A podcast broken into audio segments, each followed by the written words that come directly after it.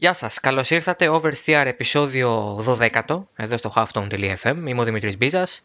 Σήμερα δεν μιλάμε για Φόρμουλα 1 και δεν είμαι και μόνος μου για να μιλήσω για κάτι άλλο που δεν είναι Φόρμουλα 1. Θα μιλήσουμε τρόπον τεινά για το μέλλον της Φόρμουλα 1. Ε, έχω τον ε, καλεσμένο αυτής της εβδομάδας, ο οποίος είναι ο Κώστας Λεώνης. Κώστα, καλώς ήρθες. Γεια χαρά. Ευχαριστώ για την πρόσκληση. Εγώ ευχαριστώ που τη δέχτηκες. Ο Κώστας ε, ε, το day job του Κώστα δεν είναι να μιλάει για motorsport όπως είναι εμένα που έχει το day job να μιλάω για motorsport αλλά είναι ένας άνθρωπος ο οποίος κατά την ταπεινή μου άποψη και ενδεχομένως ε, την άποψη και πολλών εκ των συνεργατών του στο δικό μας χώρο τουλάχιστον ε, είναι ο πλέον ε, κατάλληλος να μιλήσει για feeder series, για Formula 2, Formula 3 που είναι το πιο εύκολο από όλα μέχρι καρτ, μέχρι. Εντάξει, το βιογραφικό του Κώστας σε αυτά τα πράγματα είναι top. είναι niche market. Έχουμε πιάσει ένα niche market. Η αλήθεια είναι ότι Εντάξει. δεν είναι πολύ δημοφιλή να το κάνεις εννοείται Ότι βλέπω, εννοείται ότι βλέπω τα πάντα. Έτσι. Απλά αυτά πάντα μου προξενούσαν τον ενδιαφέρον. Ε, γιατί κυρίως ε, βλέπεις παιδιά που είναι ακόμα άγουρα, δηλαδή πολύ μεγάλα ταλέντα, αλλά με ακόμα αυτό που λένε οι Άγγλοι rough edges. Ε, και έχει πολύ ενδιαφέρον είναι, γιατί βλέπεις χαρακτήρες πιο λιγότερο ραφινασμένους. Τη στιγμή που πηγαίνουν στη Φόρμουλα 1, τα σου πιάνουν οι επικοινωνιολόγοι και όλα αυτά και οπότε είναι κάτι άλλο ας πούμε. Αλλά στις μικρές κατηγορίες βλέπεις τους πραγματικούς ε, πιτσιρικάδες. Ναι, η αλήθεια είναι ότι έχουν την, το ενδιαφέρον τους ε, οι μικρές κατηγορίες σε, και σε επίπεδο προφανώς εντάξει, και οδηγικό ότι ε, έχεις ας πούμε μια καλύτερη εικόνα αυτού που θα έρθει σε 5 ή 6 χρόνια ας πούμε, στο, στο κορυφαίο επίπεδο. Για να μιλάμε για τη Φόρμουλα 2, ξέρεις περίπου ποιον θα δεις την επόμενη χρονιά στην, ε, σε κάποια ομάδα του Μίλφιλ για παράδειγμα, αν μιλάμε για Ferrari ή για Renault. Ε, αλλά ε, είναι και το ότι καταλαβαίνεις και λίγο πώς ένας οδηγός μπορεί να διαχειριστεί και την όλη κατάσταση του τα πηγαίνω καλά σε μικρή κατηγορία. Όταν μετά κάνει το βήμα, ξέρεις, πολλές φορές οι οδηγοί αυτοί αλλάζουν. Όπως είπες και εσύ, πάει λίγο μετά και το επικοινωνιακό κομμάτι. Δηλαδή έρχεται ο press officer, ας πούμε, και ο communications. Α, ναι, ναι, ναι, ναι. Και φτιάχνει όλο το, το ε... πορτρέτο του, του οδηγού. Θα σου πω μια πολύ απλή ιστορία, όχι από κάποιον που είναι στη Φόρμουλα 1, αλλά πάλι πολύ γνωστό στο χώρο του μηχανοκινητισμού, ο Αγκούστο Ε, κάποτε που λες που δούλευα και εγώ στους τέσσερις τροχούς, ε, με είχαν στείλει στη Μόντσα νομίζω, ήταν πάντως κάπου στην Ιταλία, ε, για αγώνα του WTCC, World Touring Car Championship. Ε, εκεί λοιπόν υπήρχε ένα παλικάρι το οποίο ήταν στη, ουσιαστικά είχε ένα χρόνο, 12 μήνες περίπου 14, δεν ήταν παραπάνω. Είχε έρθει κατευθείαν, είχε κάνει μια χρονιά στη Φόρμουλα 3000 και το τσιμπήσαν κατευθείαν και τον βάλανε στο, στην εργοστασιακή ομάδα της Alfa Romeo. Ήταν ο Αγκούστο. Ο Αγκούστο δεν μπορούσε να μιλήσει γκρι αγγλικά. Έκανε φιλότιμες προσπάθειες. Ε, ήταν ο πρώτος που θα έπαιρνε συνέντευξη. Ήταν και τρεις οδηγοί της Αλφα Ρωμαίο τότε. Τέσσερις. Ήταν και ο Φυσικέλας και τον αγώνα guest. Ε, και με κοιτούσε πώς κοιτάνε τα, τα, τα πάπης, τα φοβισμένα ας πούμε. Ναι, ναι, ναι, γιατί παραδίπλα είχε στήσει με πολύ διακριτικό τρόπο ε, η Μόνικα Σίψ που ήταν το αφεντικό της σε Ότο Delta τότε είχε στήσει καραούλι με ένα βλέμμα το οποίο ήταν, ξέρεις, ε, σου έχω πληρώσει τα φροντιστήρια, μίλα, ας πούμε, κάπως έτσι. Πρόσεχε τι τα κάνεις, ναι. Ναι, ναι, ναι. Και σε κάθε έκφραση με κοιτούσε και ξέρεις, με κατάλαβε, δεν με κατάλαβε. Εντάξει, εννοείται ότι συνεννοούμασταν, δεν υπήρχε περίπτωση. Ε, τον ακούσα τον πέτυχα μετά δύο-τρία χρόνια που είχε, τον, τον είχαν περάσει η Αλφα Ρωμαίο προφανώς πολλά σεμινάρια και ήταν, μιλούσε, λες και ήταν 30 χρόνια στην Αγγλία, ας πούμε. ήταν, ναι και αυτός και, ο, και ο Φελίπε Νάστερ ήταν η ίδια ιστορία. Ο Φελίπε Νάστερ είχε βγει στο stage στη Φόρμουλα BMW και είχε, του είχε πώς ήταν ο αγώνας σου και είπε Φελίπε.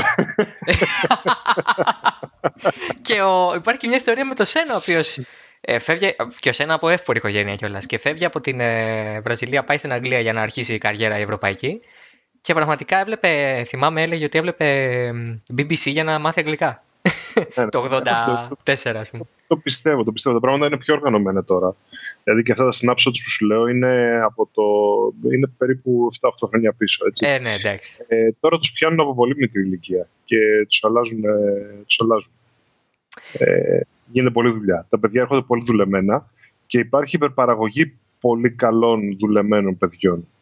Αυτό ε, είναι η αίσθηση που υπάρχει πια, εντάξει, βέβαια με τεχνολογία και με το F1 TV και από φέτος ε, με την ε, μετάδοση της Κοσμοτέ για τη Φόρμουλα 2. Εντάξει, είναι πολύ πιο εύκολο για έναν μέσο θεατή που μπορει να μην είναι του χώρου, να μην είναι δημοσιογράφος, να, να είναι απλά ένας casual θεατής που ανοίγει την τηλεόρασή του. Να δει ε, ταλέντα, να δει νέους οδηγούς. Πιστεύεις όντως ότι πέρα από όμως το κομμάτι της κάλυψης, έχουμε ξαφνικά εδώ και αρκετά χρόνια, έτσι, 5-6 χρόνια, έναν ε, πλούτο νέων οδηγών, μια υπερπαραγωγή νέων οδηγών; Είναι 100% έτσι. Είναι 100% έτσι και από μια άποψη είναι κρίμα. Ε, σε κάποιο βαθμό έχει μετριάσει η Φόρμουλα E τα πράγματα γιατί έχει απορροφήσει professional drivers. Ε, μπορεί να έχεις διάφορες γνώμη. Ξέρω τη γνώμη σου για το grid της Φόρμουλα E γενικώς. ε, Α μην τα συζητήσουμε εδώ. Εντάξει, κοίτα, κοίτα, το, το θέμα είναι το εξής. Ε, σε κάθε φουρνιά προφανώς υπάρχουν δύο-τρεις χαρισματικοί. Ναι, ναι. Ε, οι οποίοι ε, μπορεί και κανένας από αυτού μετά στη Φόρμουλα 1 για χίλιους δύο λόγους. Γιατί μπορεί το παιδάκι να είναι τεμπελάκος, μπορεί να είναι άτυχος, να μην έχει λεφτά την κρίσιμη στιγμή, να. Όχι χίλια δύο πράγματα. Το πιο κουλό που έχω ακούσει, ας πούμε, είναι ένα παιδί να μην έχει το μυϊκό σύστημα της Φόρμουλα 1, να έχει τα πάντα, αλλά να, να αποφασίζει κάποιος ότι αυτό το παιδί δεν θα μπορέσει να ανταποκριθεί σε βάθος ετών στις απαιτήσεις Φόρμουλα 1. Okay. Όσο σκληρό και αν ακούγεται. Υπάρχουν και τέτοιες περιπτώσεις. Ε, εντάξει, οι υπόλοιποι είναι του 80-90% ανάλογα την περίσταση. Σε ένα πιο αργό ρυθμό, σε ένα πιο αργό μονοθέσιο ή σε ένα μονοθέσιο με διαφορετικές απαιτήσεις, το αυτό το 80-90% μπορεί να είναι υπεραρκετό. Και να βγουν άλλα πράγματα στην επιφάνεια τα οποία είναι, ξέρεις, ε, η πονηράδα του ή τέτοια. Και να είναι μια ναι. χαρά. Δηλαδή δεν, ε, λέμε για τη Φόρμουλα 1 και καλώς λέμε για την κορωνίδα, οκ. Okay, αλλά στην πραγματικότητα τα παιδιά που ξεκινούν την πορεία τους δεν έχουν στόχο να γίνουν επαγγελματίες οδηγοί αγώνων. Και τίποτα παραπάνω. Ό,τι έρθει από εκεί και πέρα είναι καλοδεχούμενο. Ναι, πάρα πολλά ταλέντα και που ακόμα και μπήκαν και στη Φόρμουλα 1 και το χαρακτηριστικό παράδειγμα είναι μια φουρνιά της Red Bull ε, Academy η οποία μπήκε όπως είναι ο Μπουεμί, ο Αλγκερσουάρη και ο Βέρν και mm-hmm. αν εξαιρέσεις τον ε, Αλγυρσουάριο, ο οποίος επέλεξε την καριέρα του μουσικού, ο Μπουεμί είναι τρεις φορές νικητής Λεμάν και πρωταθλητής Φόρμουλα E. Ο Βέρν πρωταθλητής Φόρμουλα E και πολύ κοντά στο να πάρει και νίκη γενική στο Λεμάν τα τελευταία χρόνια. Γενική, συγγνώμη, ε, LMP2 στο Λεμάν τα τελευταία χρόνια. Με νίκες σε πολλές κατηγορίες. Δηλαδή, εντάξει, η αλήθεια είναι ότι πολλές φορές αυτό που λέμε και ίσως και ε, λαϊκά ή υποτιμητικά δεν είναι οδηγός Φόρμουλα 1, δεν είναι κακό. Γιατί Όχι. Ε, το οδηγό Φόρμουλα 1 είναι ένα πακετάκι που ελάχιστοι ανά τα χρόνια μπορούν να επιδείξουν. Ε, και πολλές φορές ένα ταλέντο όπως ο Μπουεμί, ο Βέρν, που πιστεύουμε ότι μπορεί να πάει μπροστά στη Φόρμουλα 1, για τον ένα για τον άλλο λόγο φεύγει, δεν βλέπουν κάτι παραπάνω σε αυτόν και βρίσκει το δρόμο του σε χίλιες άλλες κατηγορίες. Έτσι κι αλλιώς έχουμε υπερπληθώρα πια και ε, οι περισσότερες εξ αυτών σιγά σιγά μπαίνουν και στην. όσο είναι τετράτροχες ενώντα, μπαίνουν σιγά σιγά και στην αγκαλιά της FIA. Με, όταν το αρέσει πριν από μερικά χρόνια έγινε FIA ε, πρωτάθλημα. Το WEC πια είναι από τα πιο προβεβλημένα της Ομοσπονδίας μαζί με την ΑΚΟ. Δηλαδή, εντάξει, οκ, okay, δεν χάνεται κανείς πια. Το θέμα και είναι το ότι... θέμα είναι ότι και η μισθή είναι αξιοπρεπέστατη. Ε, δηλαδή μπορούν να κάνουν, ε, μπορούν να κάνουν τη ζωή τους. Δηλαδή είναι, είναι αρκετά καλά. Βγάζουν κοντά στο εκατομμύριο αρκετοί από αυτούς. Mm-hmm, το οποίο είναι good enough. Είναι good enough. Ναι, Εκτός, ε, δηλαδή, αν, αν πάρεις Φόρμουλα 1, υπάρχει το top layer που βγάζει πολλά εκατομμύρια. Ok. Okay. Υπάρχει ένα middle layer που δεν βγάζει τόσο πολλά, αλλά εκεί πέρα μπορεί να βρεις ανθρώπους με μεγάλες χορηγίες που παίρνουν ποσοστά από αυτή την ιστορία. Mm-hmm. Και άρα βγάζουν πολλά και από εκεί πέρα υπάρχει δυστυχία. Δεν μπορείς να πεις ότι υπάρχει ιδιαίτερη ευτυχία. Δηλαδή, οι Γκροζάν και οι Μάγνουσεν αυτού του κόσμου θα μου πεις αξίζουν να δυστυχήσουν μαζί σου. ε, αλλά δεν έχουν, δεν έχουν και τόσο μεγάλες απολαυές που να διαφέρουν ριζικά από, την, από τον Μπουέμι αυτού του κόσμου. Δεν, ε, δεν είναι τόσο μεγάλα. Αυτό ισχύει. Πάμε τώρα λοιπόν στους, ε, στη Φόρμουλα 2, ξεκινώντας με το top πρωτάθλημα Feeder Series αυτή τη στιγμή. Ε, το πλέον προβεβλημένο της οικογένειας ε, F2, F3, F4, δηλαδή αυτή της συνομοταξίας. Η Φόρμουλα 1 έχει δώσει πάρα πολύ μεγάλη έμφαση στο να κάνει τον κόσμο να στραφεί προς τα εκεί, έχοντας βάλει τη μετάδοση στο F1 TV ε, από την, από την προπέρσινη χρονιά, βάζοντας ε, ουσιαστικά ε, ρίχνοντας βάρος στην προβολή όχι μόνο των ομάδων αλλά και των οδηγών συγκεκριμένα βγάζοντας λίγο τις ομάδες πολλές φορές εκτός κάδρου. Εστιάζουμε στον οδηγό άνθρωπο Σουμάχερ, στον οδηγό άνθρωπο Άιλοτ, στον οδηγό άνθρωπο Βάρτσμαν. Είναι ένα πολύ ωραίο πρωτάθλημα. Ε, ένα γενικό σχόλιο για φέτος ε, από σένα πριν πάμε στα πιο ειδικά. Δηλαδή, πώς τη βλέπεις τη χρονιά φέτος, που είναι και επηρεασμένη εννοείται; Το, το, το, έχω γράψει και στο Twitter. Νομίζω ότι είναι η καλύτερη χρονιά ever της κοινής ιστορίας GP2 Formula 2. Ε, λέμε πολλές φορές ότι θα μπορούσαν τόσοι οδηγοί να πάρουν πρωτάθλημα. Ε, νομίζω ότι ε, εδώ είναι fact. Ότι μέχρι τον Τίκτουμ μπορούν να πάρουν πρωτάθλημα. Βασικά μέχρι το Ζου. Απλά ο Ζου είναι εντάξει, επιτομή του, του, του, της γκαντεμιάς φέτος. Ε, μιλάμε για 8 διεκδικητές. Δεν, αν μου πεις, ας πούμε, διάλεξε από αυτούς, θα σου έλεγα ότι εκτός του Τελετράζ που γενικώς δεν τον υπολογίζω και είναι απλά 100 χρόνια στη Φόρμουλα 2, ε, οι υπόλοιποι θα μπορούσε να πάρεις οποιονδήποτε, το πάρεις οποιαδήποτε ομάδα και να κάνει μια πάρα πολύ καλή δουλειά. Α πούμε, πολύ καλύτερη από τους Τζοβανάτζερ στον κόσμο. Δηλαδή είναι πολύ καλή οδηγή. Είναι vintage gear. Η αλήθεια είναι ότι ε, πηγαίνοντας και στο μεγάλο talking point πιστεύω της Φόρμουλα 2 φέτος, δεν περιμένα να δω και τους τρεις ε, βασικούς οδηγούς του Ferrari Driver Academy γιατί μην ξεχνάμε ότι υπάρχει πέρα από τους Schumacher, Eilert και Schwarzman που είναι οι πρωταγωνιστές φέτος στο Driver Academy της Ferrari ανήκει και ο γιος του Ζαν Αλεζίου Τζουλιάνο και ο Μάρκους Άμστρονγκ ο οποίος ήρθε από την ε, F3 από την περσινή, ως όχι πρωταθλητής, ε, όχι δεν ήταν πρωταθλητής, ο Σβάρτσμαν ήταν πρωταθλητής πέρσι. Ε, δηλαδή έχουμε ταλέντα ας πούμε και προς τα εκεί. Αλλά στην πραγματικότητα τα μεγάλα ονόματα και αυτά που λογικά θα μπουν και στη Φόρμουλα 1 άμεσα είναι ο Σουμάχερ, ο Άιλοτ, η πρώτη δύο της βαθμολογίας, και ο Σβάρτσμαν που είναι τέταρτος μετά από το πολύ κακό διήμερο στο Μουτζέλ. Ε, έχουν ένα ωραίο δίλημα στη Ferrari. Δηλαδή πέρα από όλα τα άσχημα και τα στραβά της Φόρμουλα 1, ε, ο Μπινότο και οι άνθρωποι που διαχειρίζονται τα πράγματα προς τα εκεί έχουν μια ωραία σχολεία για το 2021. Κοίταξε να δεις. Ε, ωραία. Δεν ξέρω αν είναι ωραία. Από την άποψη ότι είναι ωραία και καλά να, να κάνεις μια ακαδημία και έχει υπόψη ότι οι ακαδημίες δεν πληρώνονται και καλά τους οδηγούς για να τρέξουν. Έτσι. Ε, branding είναι επί της ουσίας σε πολλές περιπτώσεις. Ναι, ναι. Ε, είναι ωραία να, να πετυχαίνεις τη σωστή επιλογή, το σωστό μείγμα ομάδας οδηγού, γιατί και τα δύο σημαντικά, και να φτάνεις να έχεις ας πούμε, το 1-2-4 στην F2 αλλά ή αντίστοιχα, αν θέλεις για τη Renault, για να μην κράξω μόνο τη Ferrari, το 3.8 που επίσης είναι πάρα πολύ ναι. καλή επίδοση. Και να μην έχεις φροντίσει ε, αυτό το πλάνο να το εντάξεις σε μια πραγματικότητα στη Φόρμουλα 1. Γιατί άντε, η Ferrari ας πούμε ότι έχει μια ομάδα ισχυρής επιρροής και μια ομάδα μικρότερης επιρροής. Η Renault δεν έχει τίποτα. Και αν μπορέσει να βολέψει η Ferrari το μικ του χρόνου, που είναι το πιο λογικό σενάριο και από την αρχή της χρονιάς για εκεί πήγαινε, άντε να βολέψει του παραχρόνου τον Σβάρτσμαν. Για τον άλλο δεν ξέρω, αν και θεωρώ ότι είναι ο πιο έτοιμος από τους τρεις, αλλά τέλος πάντων, ok, okay, μπορεί να βολευτεί και αυτός, δεν ξέρω. Η, η Ρενό δεν έχει να βολέψει κανένα Είναι τόσο απλό. Και αυτό είναι τραγωδία. Γιατί έχεις κάνει όλη αυτή την ιστορία για το τίποτα. Ε, έχει συζητηθεί πάρα πολύ και στο εξωτερικό από ανθρώπους που ήταν πολύ σκεπτικοί με την απόφαση της Ρενό να πάρει τον Αλόνσο για παράδειγμα το 2021, φεύγοντας ο Ρικιάρντο ε, και έχοντας ήδη τον Οκόν πούμε, σαν νέο οδηγό μέσα σε εισαγωγικά πάντα, γιατί είναι ήδη η τέταρτη χρονιά του στο σπορ το 2021 θα είναι. Ε, λες, οκ, okay, πάρε ή τον Λούντγκαρντ, μάλλον ή τον ε, Ζου. Ε, φώναζε ο κόσμος, ας πούμε, για τον Ζου πάρα πολύ, επειδή είχε κάνει πολύ, καλή, ε, πολύ καλό ξεκίνημα στη σεζόν, ενώ ο Λούντγκαρντ ε, ε, ήταν από κοντά, αλλά δεν έκανε το μπαμ του Ζου, ο οποίος έρχονταν και από καλό 2010, 2019. Λέγανε πάρτε το Ζου, πάρτε το Ζου. Δεν πήραν το Ζου, δεν πήραν το Λούντγκαρντ, ε, δεν τους κοιτάξανε καν.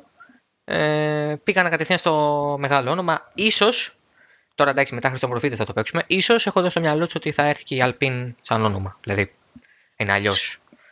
Ε, εσύ το κρίνεις άλλη λανθασμένη κίνηση τελικά αυτό, λέγοντας κιόλας ότι δεν υπάρχει πλάνο από την περιά με τη Ρενό μπορεί να υπάρχουν χίλιες γνώμες σε αυτό το πράγμα και να είναι περισσότερες ε, λογικότατες. Αλλά το τέλος, στο τέλος της ημέρας μιλάμε για δύο μόνο θέσεις. Όπως και αν κόψεις την πίτα, ε, δεν φτάνει. είναι τόσο απλό.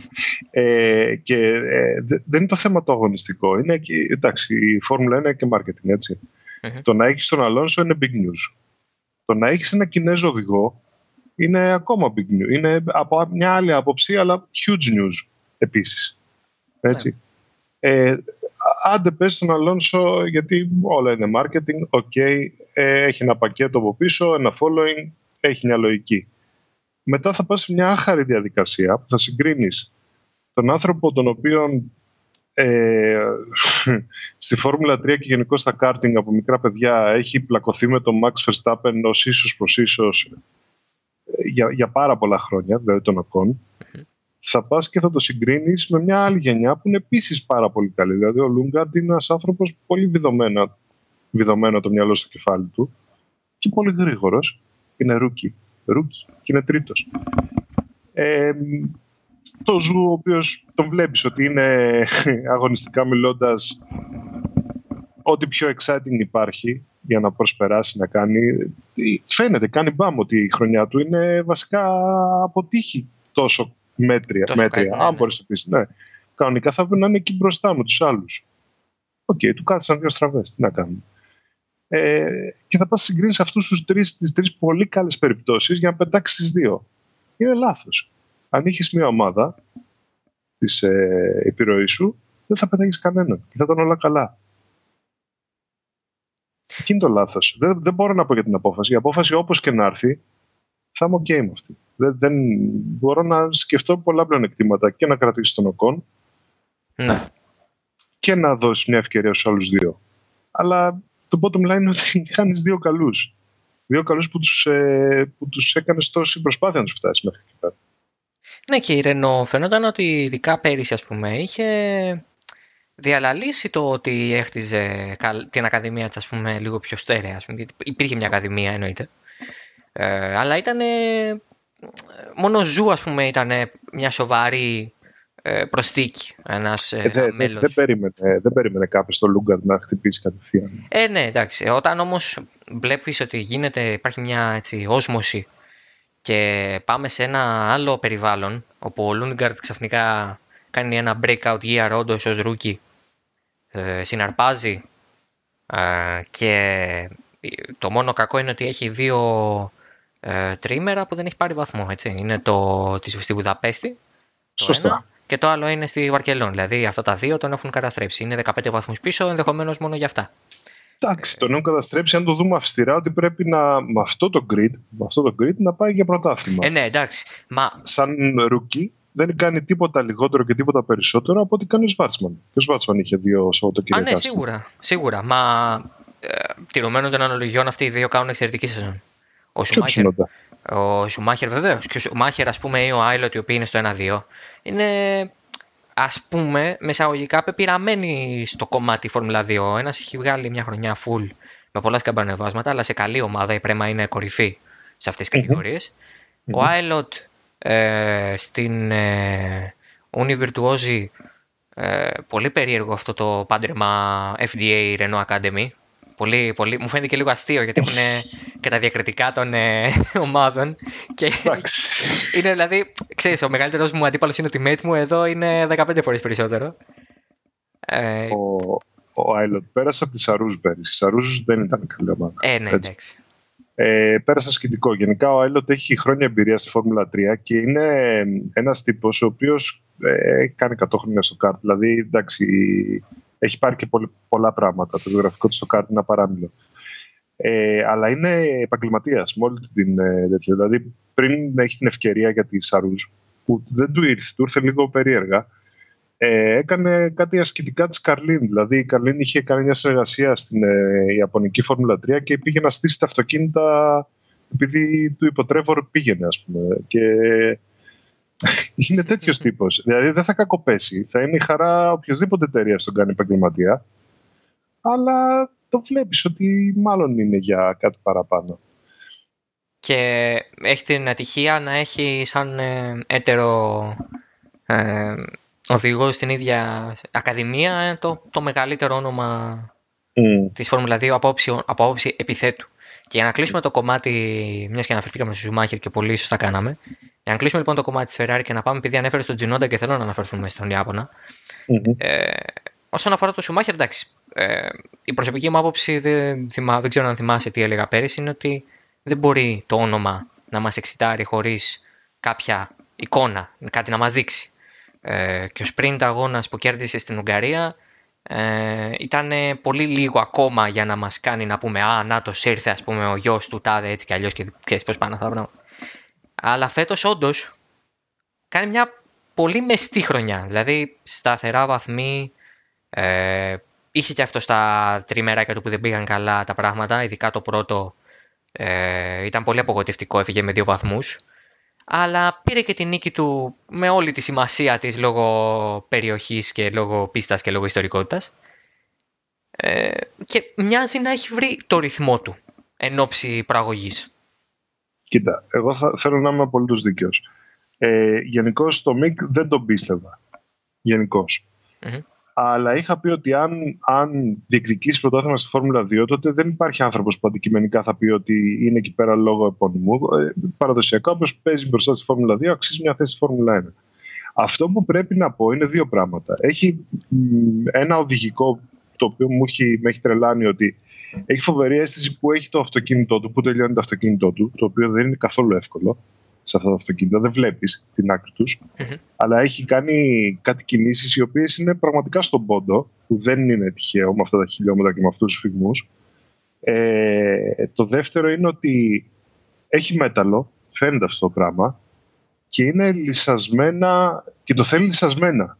Δηλαδή, στη Μόντσα αυτό που έκανε, εγώ το χάρηκα. Και μετά το έκανε πάλι και στον επόμενο αγώνα το ότι είμαι πρώτος και θέλω και καταλαβαίνω ότι αυτό δεν αρκεί και πηγαίνω και ρισκάρω και το χάνω που και που, ναι. μου, κάνει, μου κάνει μια χαρά. Όλοι τους το, όλοι τους το πάθανε. Σου θυμίζω ότι ο Άιλοντ στο Σίλβερστον το έχασε οδηγώντας λυσασμένα. Στην ε, Μόντσα οδηγούσε σαν τρελός και κατά τύχη δεν το έχασε. Αυτά τα παιδιά, δείχνοντας αυτό το πράγμα, δείχνουν ότι όχι απλά το θέλουν, το θέλουν λυσασμένα. Και αυτό είναι το κυριότερο.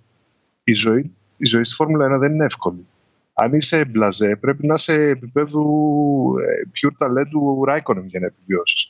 Οι υπόλοιποι το θέλουν λυσασμένα. Αυτό είναι κύρια, κύρια ποιότητα. Και εφόσον το θέλει έτσι, του αξίζει να το πάθει. Δεν το συζητάω. Είμαι σίγουρος ότι. ξέρεις, είναι μερικά παιδιά που το, ο τρόπος που μεγαλώνουν τους δίνουν μερικές ποιότητες που μετά τους σε εκπλήσουν. Τι εννοώ; Ο Max Verstappen, ας πούμε, στα καρτ έτρωγε ξύλο από τον πατέρα του ήταν γνωστό σε όλο το πάντοκ ότι έτρωγε ξύλο. Όποτε δεν πήγαινε καλά, έτρωγε ξύλο. Όλοι αναρωτιόντουσαν αυτό το παιδί πώς θα βγει σωστός στο μυαλά του. Και κοίτα που από αυτή την ιστορία, όχι απλά έχει βγει σωστός, έχει βγει ένας τύπος ο οποίος δεν το λυγίζει τίποτα. Γιατί βασικά αυτό είναι ο Max Verstappen. Δεν το λυγίζει τίποτα. Ένα τρόπο βέβαια, βέβαια πρέπει να βάλουμε ένα footnote εδώ και να πούμε ότι.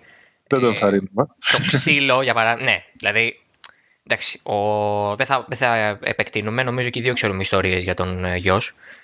Ε, εσύ μπορεί και, μπορεί και περισσότερες και μεγαλύτερες λεπτομέρειες. Αλλά εντάξει, είναι γνωστό ότι ο Verstappen, ο πατέρας, είναι μια πολύ παραβατική φυσιογνωμία είναι ένα αλήτη. Δεν, είναι, δεν, είναι, δεν χρειάζεται να το, να το στρογγυλεύουμε. Παιδί μου, εντάξει, μιλάμε κομψά, είμαστε εκπομπή λόγου.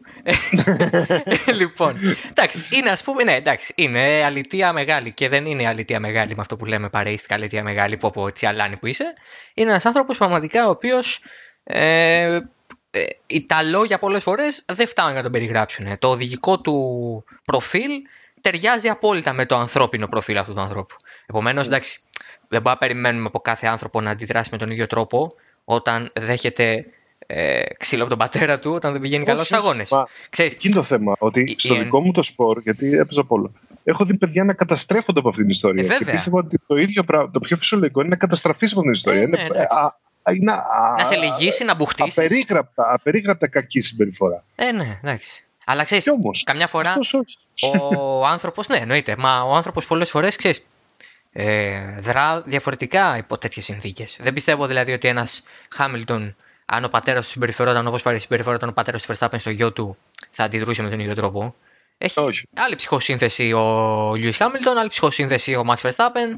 Ε, γεννιέσαι και με ένα σετ χαρακτηριστικών το οποίο ε, σε οθεί και σε κάποια πράγματα. Εντάξει, είναι πολύ σκληρό τράχυλος ο Max και πέρα από το τι πέρασε ως καρτόπεδο, είναι σίγουρο το ότι τι πέρασε μέσα στο Red Bull Academy η ψυχούλα το ξέρει για να φτάσει εκεί που έφτασε.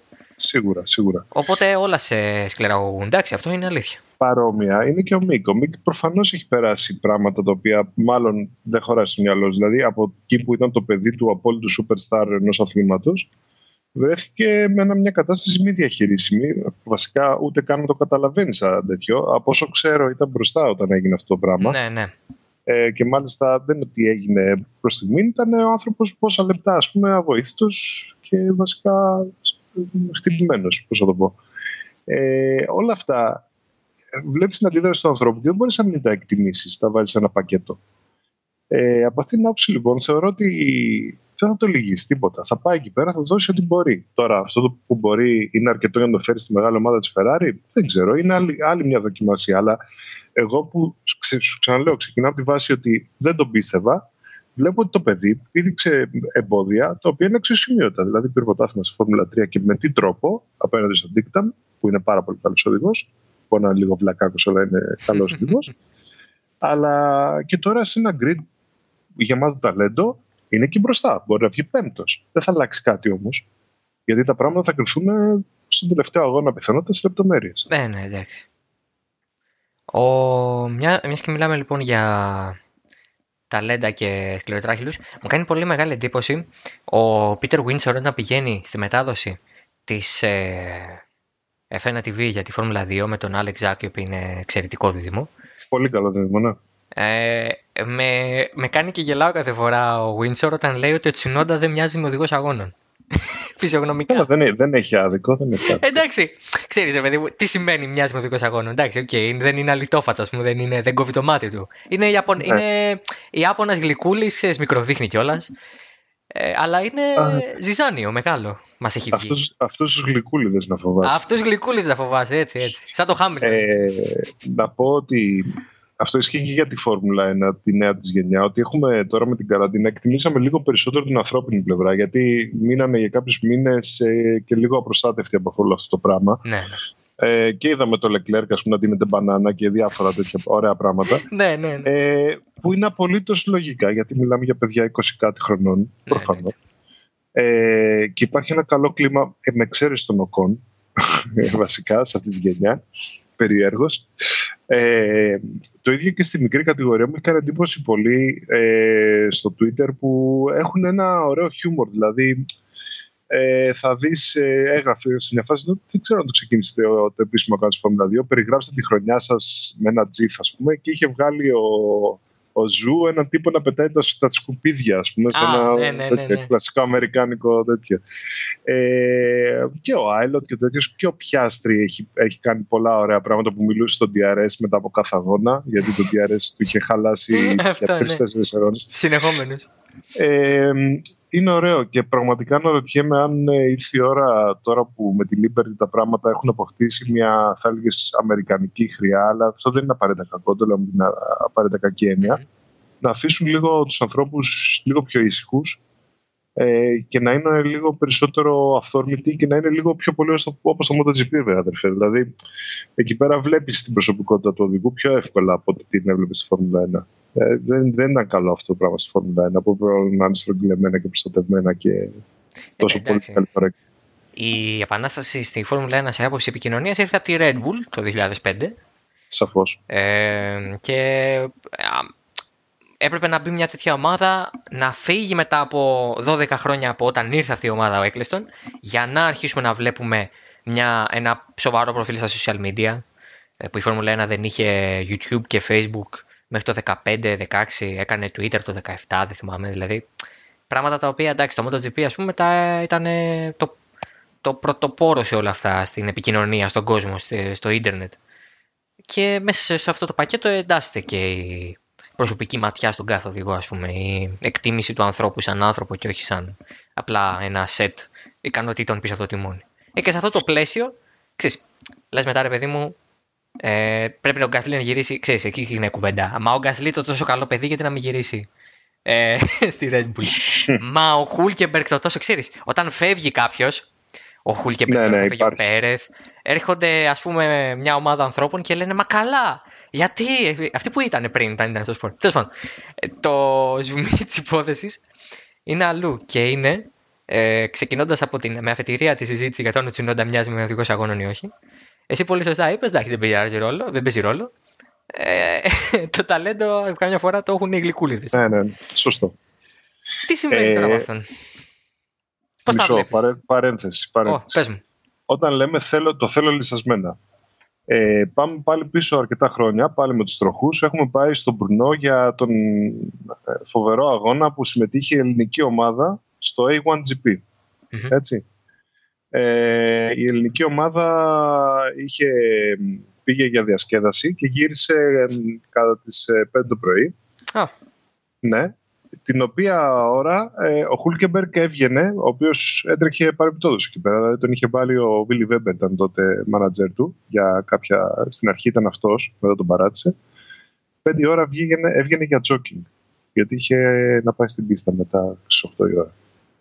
Αυτό θα πει το θέλω λυσασμένα. Έτσι, για, να, για να καταλάβουν λίγο όσοι μα ακούν ότι δεν είναι εύκολη ζωή. Το ξαναλέω.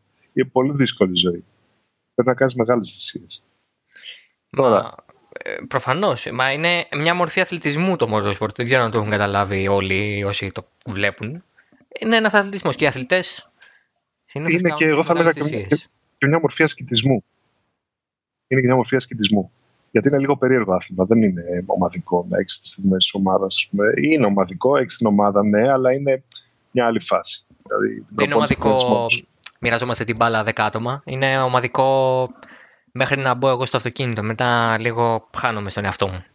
Ναι, σε διέκοψα όμω. Έλεγες κάτι για τον Τζουνόντα. Λοιπόν, για τον ε... Τζουνόντα.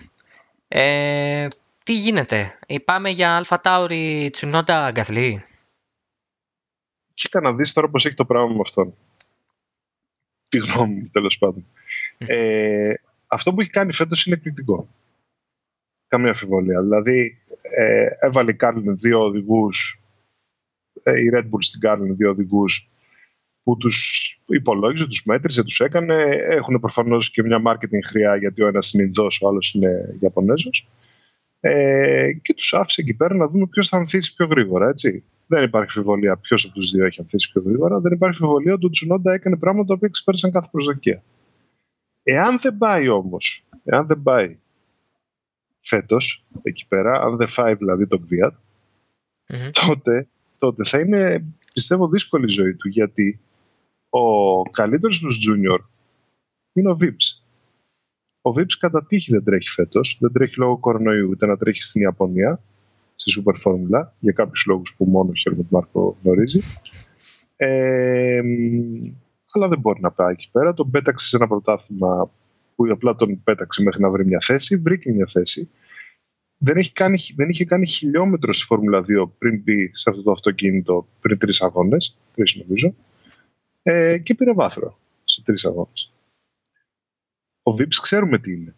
Ο Vips για χρόνια ήταν το αντίστοιχο των, ε, των υπόλοιπων οδηγών, του Armstrong, του Ντρούγκοβιτ.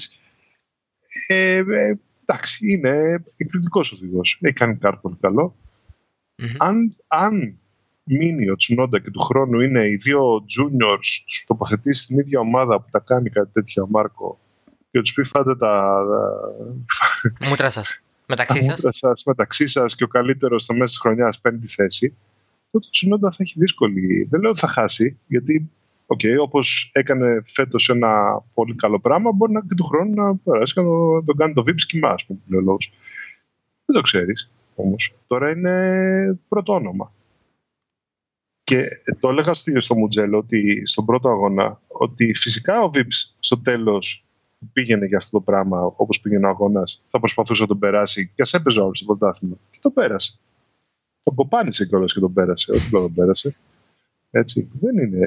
Έτσι είναι η ζωή τη Ναι, εντάξει. Θα. Ε, ειδικά ο Μάρκο. Ε, θα είναι... Η λογική του πάντα θα είναι στην αρένα, να βγουν στην αρένα. Όσους έχω να βγουν στην αρένα. Ναι, ναι. Ε, και όποιος επιβιώσει μου κάνει. Γιατί μου δείχνει κάποιες αρετές ότι μπορεί να αντέξει. Ξέρεις, γιατί πια το χρυσό στάνταρ ήταν ο Φέτελ, τώρα έχει γίνει ο Verstappen. Δηλαδή έχουν αλλάξει τα δεδομένα πια. Ενδεχομένως mm. υποσυνείδητα ακόμα με το Φέτελ να συγκρίνονται όλοι. Ε, στο μυαλό του Μάρκο κυρίως. Ε, και όχι τόσο του Χόρνερ, ο οποίος είναι και πιο νέος. Αλλά ναι, προφανώς ο Μάρκο θα τους κάνει έτσι. Και είναι δεδομένο ότι οι συγκυρίες έχουν φέρει και τον Τσουνόντα πέρα από το ότι έχουν ρίξει το Vips σε μια κατάσταση πολύ μεγάλης ατυχίας που δεν μπορεί να πάει να τρέξει στην Ιαπωνία, που εξ αρχής ήταν μια πολύ αμφιλεγόμενη απόφαση. Σωστά. Που πάει και τρέχει τώρα σε ένα πρωτάθλημα ευρωπαϊκό σαν. Τίποτα, πραγματικά... τίποτα. Ξέχασέ το, ξέχασέ το. Ένα πεταμένο πρωτάθλημα. Πισωγύρισμα. Δεν είναι, ότι, δεν είναι ότι είναι πισωγύρισμα μόνο, είναι ότι είναι 11 οδηγοί εκεί πέρα. 12 δεν είναι. Και τον έβαλε με τη χειρότερη ομάδα του Grid. Ε, ναι, δηλαδή, δηλαδή εντάξει. Okay. Ε, είναι σαν να λες, δεν σε υπολογίζω γιατί επειδή είναι στο νος, να το πάμε έτσι. Έχει πέσει γραμμή από τη Honda λόγω Ιαπωνίας και καταγωγής του Νόντα. Ε, δεν ξέρω. Αλλά Όχι, τουλάχιστον. Δεν, δεν βρήκε κάτι πιο. Ήταν δύσκολο να βρει κάτι καλύτερο. Τον έβαλε εκεί πέρα να έχει κάποια χιλιόμετρα. Okay. Όχι, Μετά θα βγάζει νόημα. Θα είχε νόημα να, τον, να, να στείλει τον Ιάπωνα στην Ιαπωνία. Αλλά Α, ναι. ξέρεις, να, πας, να στείλει τον Τζινόντα στους ανθρώπους του, που θα είναι οικείο το περιβάλλον, να βγάλει μάτια, να πάρει το πρωτάθλημα. Πιθανότατα. Δεν το, δεν το κάνει ποτέ ο, ο Μάρκο αυτός. Θυμίζω τον Γκασλί τι του έκανε. Του Γκασλί του. Στην Ιαπωνία. Τον έστειλε Φόρμουλα E. Του βγάλε το λάδι. του βγάλε το λάδι. Του βγάλε το ναι, λάδι. Ναι, ναι. Ο Γκάσλι έχει φάει μεγάλο ξύλο ε, για να γίνει αυτό που είναι τώρα και ξύλο μεταφορικό το οποίο ε, πολλές φορές πονάει χειρότερα και από το κανονικό. Οπότε ο Τσινόντα είναι σε αυτή την περίπτωση τώρα του οι συγκυρίες μου ήρθαν καλά γιατί δεν είχα κοντά μου τον σοβαρό άλλο οδηγό του Academy. Γιατί κατά τα ψέματα ο Νταρούβαλα, αν και έχει δείξει κάποια πράγματα θετικά, ε, δεν είναι του επίπεδου που θα κοιτάξει ο Μάρκος σοβαρά, που θα τον δει και θα πει Α, ναι, μου κάνει, ας πούμε. Ε, οπότε ο Τσινόντα αυτή τη στιγμή, ξέρεις, η δικιά μου άποψη για τον Τσινόντα είναι ότι θα πάει, γιατί δεν ταιριάζουν πια, δεν την νοιάζουν πια τα λεφτά τη της Ρωσίας στη Red Bull τόσο πολύ, ε, λόγω ενδεχομένως και του budget cap. Οπότε ο Κβίατ είναι λίγο αμφιλεγόμενη απόφαση και οδηγικά πια δεν βγάζει νόημα. Θα μείνει ο Γκάσλι. Ναι. Μπορείς να πεις ότι τον, ε, όταν, ε, όταν έπαιρνε τον ε, από τα καρτ ε, ήταν από τις χρονιές που, τρέχαμε, που τρέχει ο Γιώργος Κατσίνης στη Φόρμουλα BMW. Ε, τότε η Red Bull είχε μηδενικό penetration στη ρώσικη αγορά. Μετά από τόσα χρόνια, που δεν θα είναι μόνο Fiat, λογικά θα έχει αθλητές από διάφορα άλλα αθλήματα, ε, ναι, θα έχει χτίσει μια θέση. Οπότε μπορείς να πεις ότι, OK, πλέον έγινε αυτό που έπρεπε να γίνει, πάμε παρακάτω σε μια άλλη μεγάλη αγορά. Ε, ναι, γιατί στην ουσία ε, χτυπάς και στο θυμικό των Ιαπώνων με μια επικείμενη απόφαση να μείνουν ή να φύγουν από τη Φόρμουλα 1. Η Honda το 2021 πρέπει να αποφασίσει, ενδεχομένως και νωρίτερα, αλλά δεν νομίζω λόγω κορονοϊού θα πάει για το 2021 η απόφαση, πρέπει να πάρει την απόφαση να μείνει ή θα φύγει. Γιατί το τέλος του 2021 είναι το τέλος συμβολέου με τις Red Bull και Alpha Tauri πλέον, τώρα Ρώσο πρώην. Οπότε πας και παίζεις και έτσι, με αυτόν τον τρόπο και λες: Ορίστε. Πρώτος Ιάπωνος οδηγός μετά από τον Κάμου Κομπαγιάση που ήταν παιδί της Toyota. Επομένως, ε, βγάζει νόημα από όλες τις μπάντες. Γιατί ξέρεις, πια πρέπει να κοιτάμε, πει το ξέρει καλύτερα από όλου. Πρέπει να κοιτάμε και το αν βγάζει νόημα, όχι μόνο οδηγικά που είναι το αναμενόμενο. Ναι, ναι, ναι. Να βγάζει νόημα εμπορικά, να βγάζει νόημα ε, διαφημιστικά. Δηλαδή, είναι όλο το πακέτο. Θυμίζω, θυμίζω ότι η Honda ε, σε σχέση με την Toyota ε, έχει μεγάλη παράδοση να θέλει ένα Ιάπωνα. Πάντα. Ναι. Από τις εποχές του Νακατζίμα. Δηλαδή... Του Σατόρου Νακατζίμα. Του μπαμπά Νακατζίμα, όχι του Καζούκι. όχι, όχι. ναι, είμαι λίγο μεγαλύτερος. όχι, όχι, ναι, όχι, συμφωνώ, μα δεν είναι. Πάντα, πάντα fit Venom. Βέβαια, ε, προς τιμή τους, κάναν μεγάλη προσπάθεια να είναι καλός καλός οδηγός και τηρουμένο των αλλογιών και καλοδουλεμένος. Τώρα ο Τσουνόντα, βέβαια, πρέπει να μπει στην πεντάδα. Και ούτε αυτό είναι δεδομένο σε αυτό το grid. Δυστυχώς γι' αυτό δεν είναι δεδομένο. Τίποτα δεν είναι. Και είμαι περίεργος να δω πώς το, το κεφάλι του θα, την απειλή του VIPs θα την διαχειριστεί επίσης. Γενικά πάντως για τη Honda ε, θεωρώ ότι αν, ήταν, αν είχαν τα λεφτά δεν θα το σκεφτόντουσαν δεύτερη φορά. Δηλαδή θα υπογράφαν κατευθείαν να συνεχίσουν στη Φόρμουλα 1. Νομίζω ότι πλέον έχουν βρει αυτό που πρέπει να βρούνε και τέλος πάντων με αυτό που γίνεται στη Mercedes, νομίζω ότι θα έχουν μια μεγάλη ευκαιρία. Γενικώς το πακέτο τους είναι εκεί που πρέπει να είναι. Ναι, εντάξει. Αλλά δεν ξέρω γενικότερα, γιατί δεν τα παρακολουθώ τα οικονομικά της αυτοκινητοβιομηχανίας. Ξέρω απλά ότι γενικώς πέφτει πολύ κλάμα σε διάφορες εταιρείες. και τέλος πάντων υπάρχει και το μεγάλο transformation του λιτισμού που θέλει πάρα πολλά λεφτά. Ε, δεν ξέρω κατά πόσο έχουν τα, τα υγιή οικονομικά για να στηρίξουν αυτή την επιλογή, γιατί ε, τα λεφτά που φεύγουν είναι αδιανόητα. Η αλήθεια είναι ότι μπορεί να τους πείσει το budget gap. Κατά τα ψέματα. Μπορεί να τους βάλει δηλαδή στο τρυπάκι ότι ξέρετε, αυτή τη στιγμή που έχουμε ένα όριο και όλοι έχουν ένα όριο και η Mercedes έχει λίγο ένα πόδι κουτσό, ένα πόδι καλό, δεν ξέρουμε τι θα γίνει. Είναι μια ευκαιρία να μείνουμε, ξέρεις, γιατί θα ξυπνήσουν και τα πνεύματα του 2008 και θα φύγουν το, ξέρεις, το 21 και το 22 θα πάρει πρωτάθλημα η Red Bull με κάποιον άλλο κατασκευαστή. Mm. Και θα, mm. θα, θα έχουμε ομαδικές ε, αυτοκτονίες ε, ναι. στο, στην, yeah. στην, ε, στο Τόκιο και στη Σακούρα. Αλλά ε, ναι, είναι μια πολύ ιδιαίτερη απόφαση. Απλά βάζω στο, στο τραπέζι τον Τζινόντα σαν ένα τρόπο και της ίδιας της Red Bull να δείξει ότι εμείς θέλουμε και μπορούμε να στηρίξουμε. Κοίτα όμως, από την άλλη πλευρά, αυτό που λέγαμε για τη Renault. Εάν δεν είχαν την Alpha Tauri και είχαν μόνο δύο θέσεις στη Red Bull, πόσο εύκολη θα ήταν αυτή η απόφαση. Καθόλου, καθόλου. Καθόλου. Γι' αυτό το name of the game είναι πια αν έχεις τα λεφτά να κάνεις μια β' ομάδα να αγοράσεις μια υπάρχουσα ομάδα, να φτιάξεις μια ομάδα. Αυτό που έκανε η Ferrari με τη Haas και τώρα με την Alfa Romeo, αυτό που έχει κάνει η Mercedes με την ε, Racing Point Aston Martin και με την ε, Williams, πια όχι τόσο με την Williams γιατί θέλοντα και εμεί με ενός ιδιοκτήτη θα είναι άλλο το καθεστώς συνεργασίας. Ε, δηλαδή mm. οι μόνες ομάδες που δεν έχουν σφαίρα επιρροής είναι η McLaren και η Renault. Όλες οι άλλες ή ανήκουν ή ε, αποκτούν ε, με ό,τι συνεπάγεται αυτό. Μόνο μια εντέκατη ομάδα θα μπορούσε ίσως να αλλάξει τα δεδομένα. Αν ήταν τελείως μόνη της ή αν έπαιρνε και αυτή μια ομάδα. Ε... Αυτό είναι κάτι ενδιαφέρον. Το αν, αν τα 200 εκατομμύρια είναι πρόβλημα στο να κάνεις μια εντέκατη ομάδα. Για ποιους είναι πρόβλημα, πρώτον.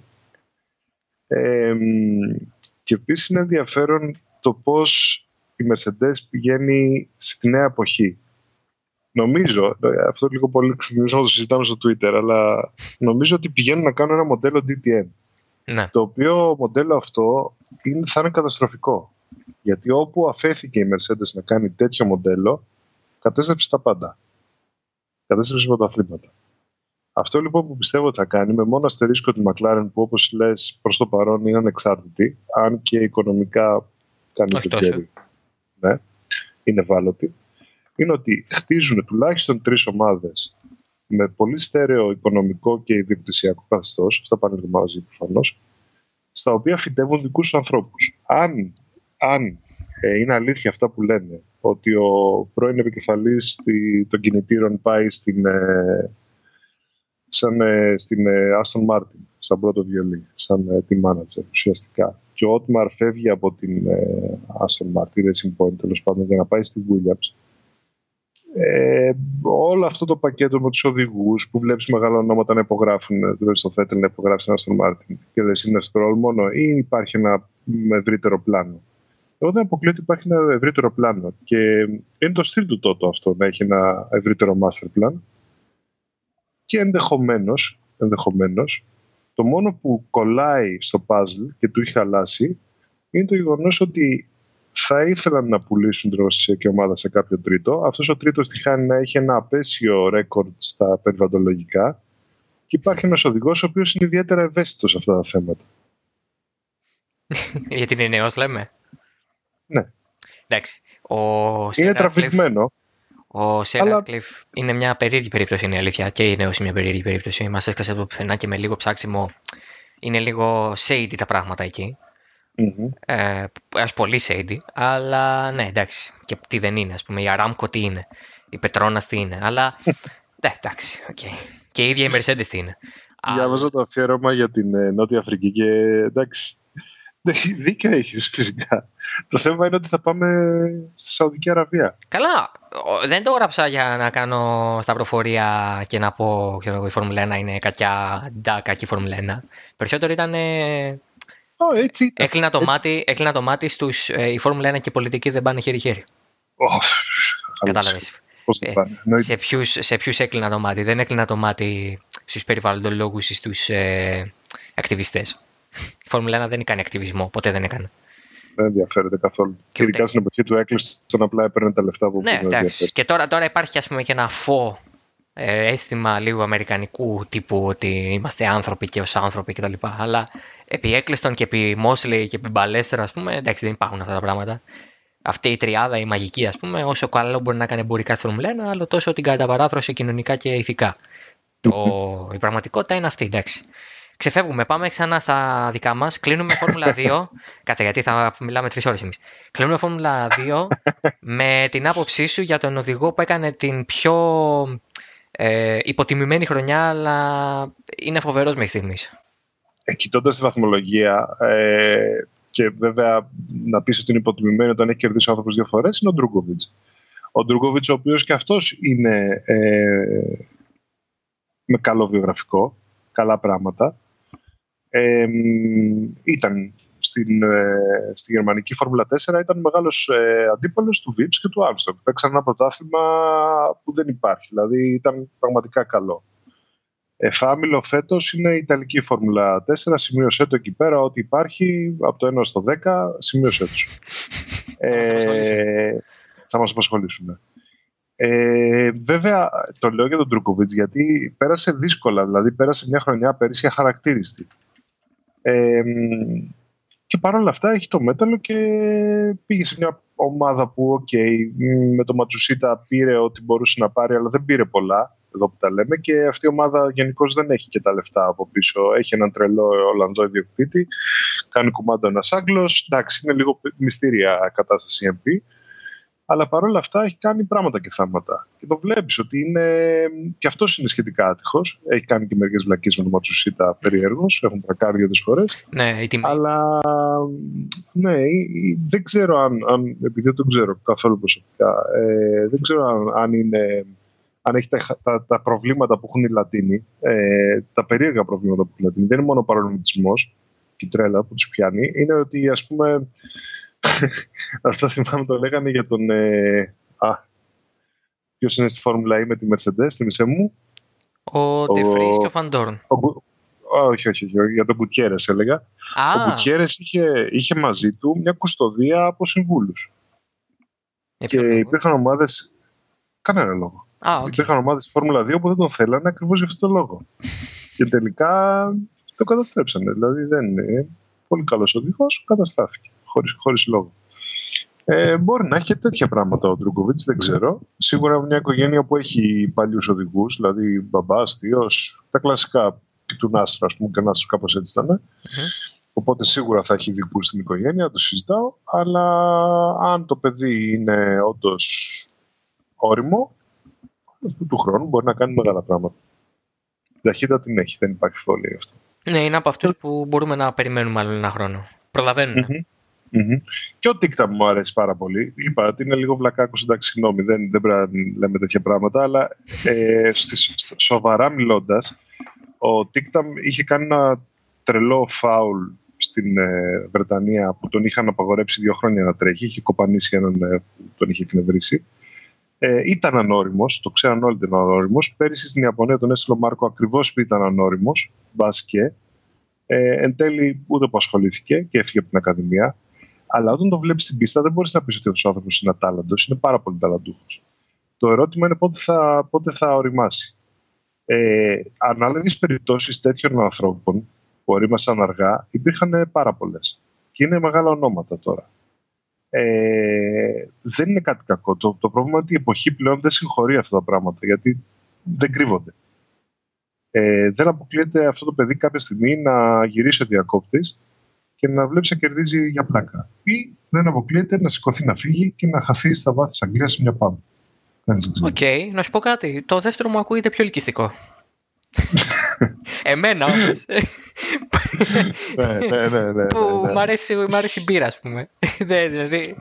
Πάντως, ε, κοίτα, είναι η εποχή περίεργη, έτσι.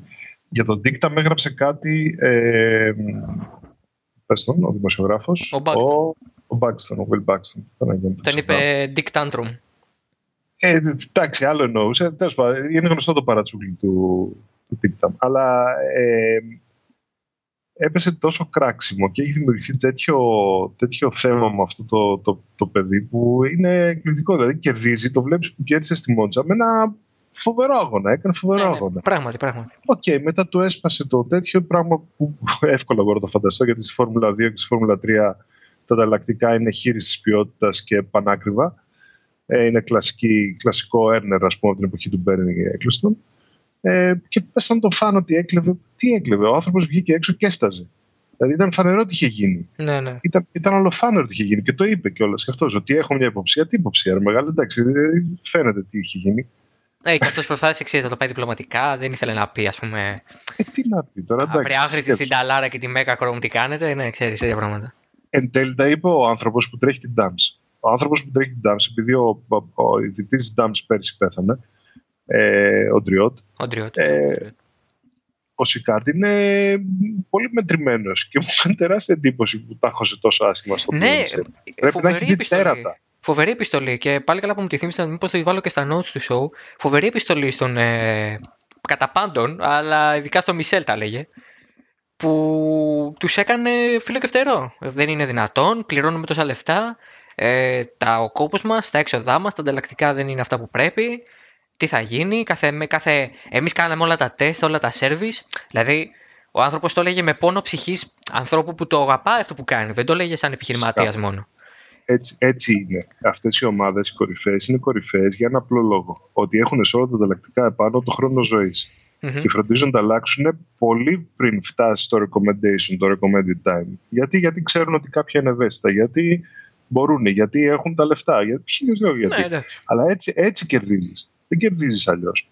Όταν κάποια ομάδα σου λέει ότι αυτό το πράγμα κάνει 1,5 εκατομμύριο, 2 εκατομμύρια, γιατί εκεί είναι τα budget στη Φόρμουλα 2, και κάποια άλλη σου, κάνει, σου λέει ότι είναι 1 εκατομμύριο, δεν σου κάνει χάρη στην ουσία παίρνει ρίσκα σε αυτό το πράγμα. Και εσύ το ξέρεις. Για αν δεν το ξέρεις, ε, εντάξει, είσαι αφελής.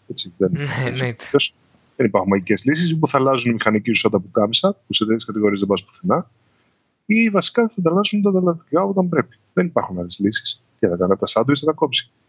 Μισό εκατομμύριο δεν βγαίνει από εκεί.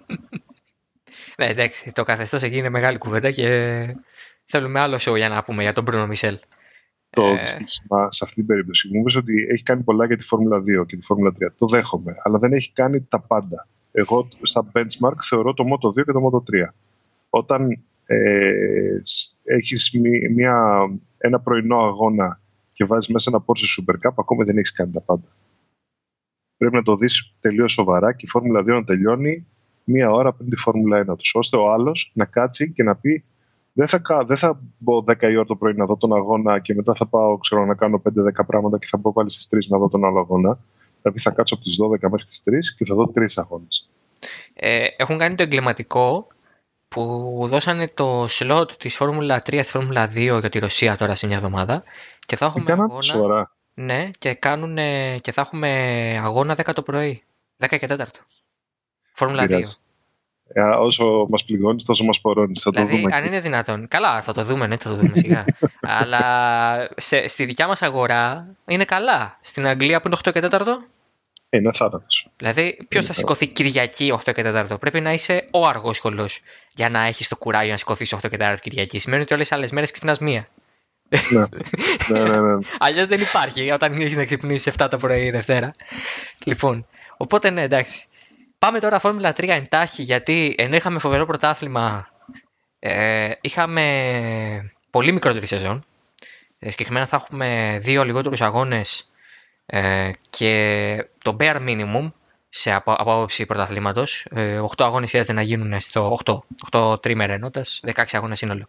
Χρειάζεται να γίνουν στην ε, Φόρμουλα 3. Γίνανε. Έχουμε πρωταθλητή τον Όσκαρ Πιάστρη, έναν άνθρωπο ο οποίος χαρακτηρίζεται ως ένα κράμα Ντάνιελ Ρικιάρντο και Μαρκ Βέμπερ. Εσύ συμφωνείς με αυτό για να ξεκινήσουμε έτσι; Όχι.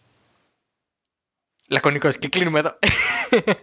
Ε, γιατί; Ξέρεις, γιατί, να σου πω γιατί το λένε. Ρικιάρντο βγαίνει μόνο ένας. Δεν είναι, εντάξει, δεν είναι τέτοιος. Και κακό, αν πάει να το αντιγράψει, θα είναι κακό για αυτόν. Ε, ε, είναι, είναι ωραίος τύπος, είναι ωραίος τύπος. Ε, σίγουρα ο Μαρκ Βέμπερ θα τον κάνει, θα, θα του δώσει αυτή το, το, το έξτρα stardust ας πούμε επαγγελματισμού γιατί okay, αν κάτι έλεγε του Weber ήταν αυτό ότι είναι επαγγελματίας.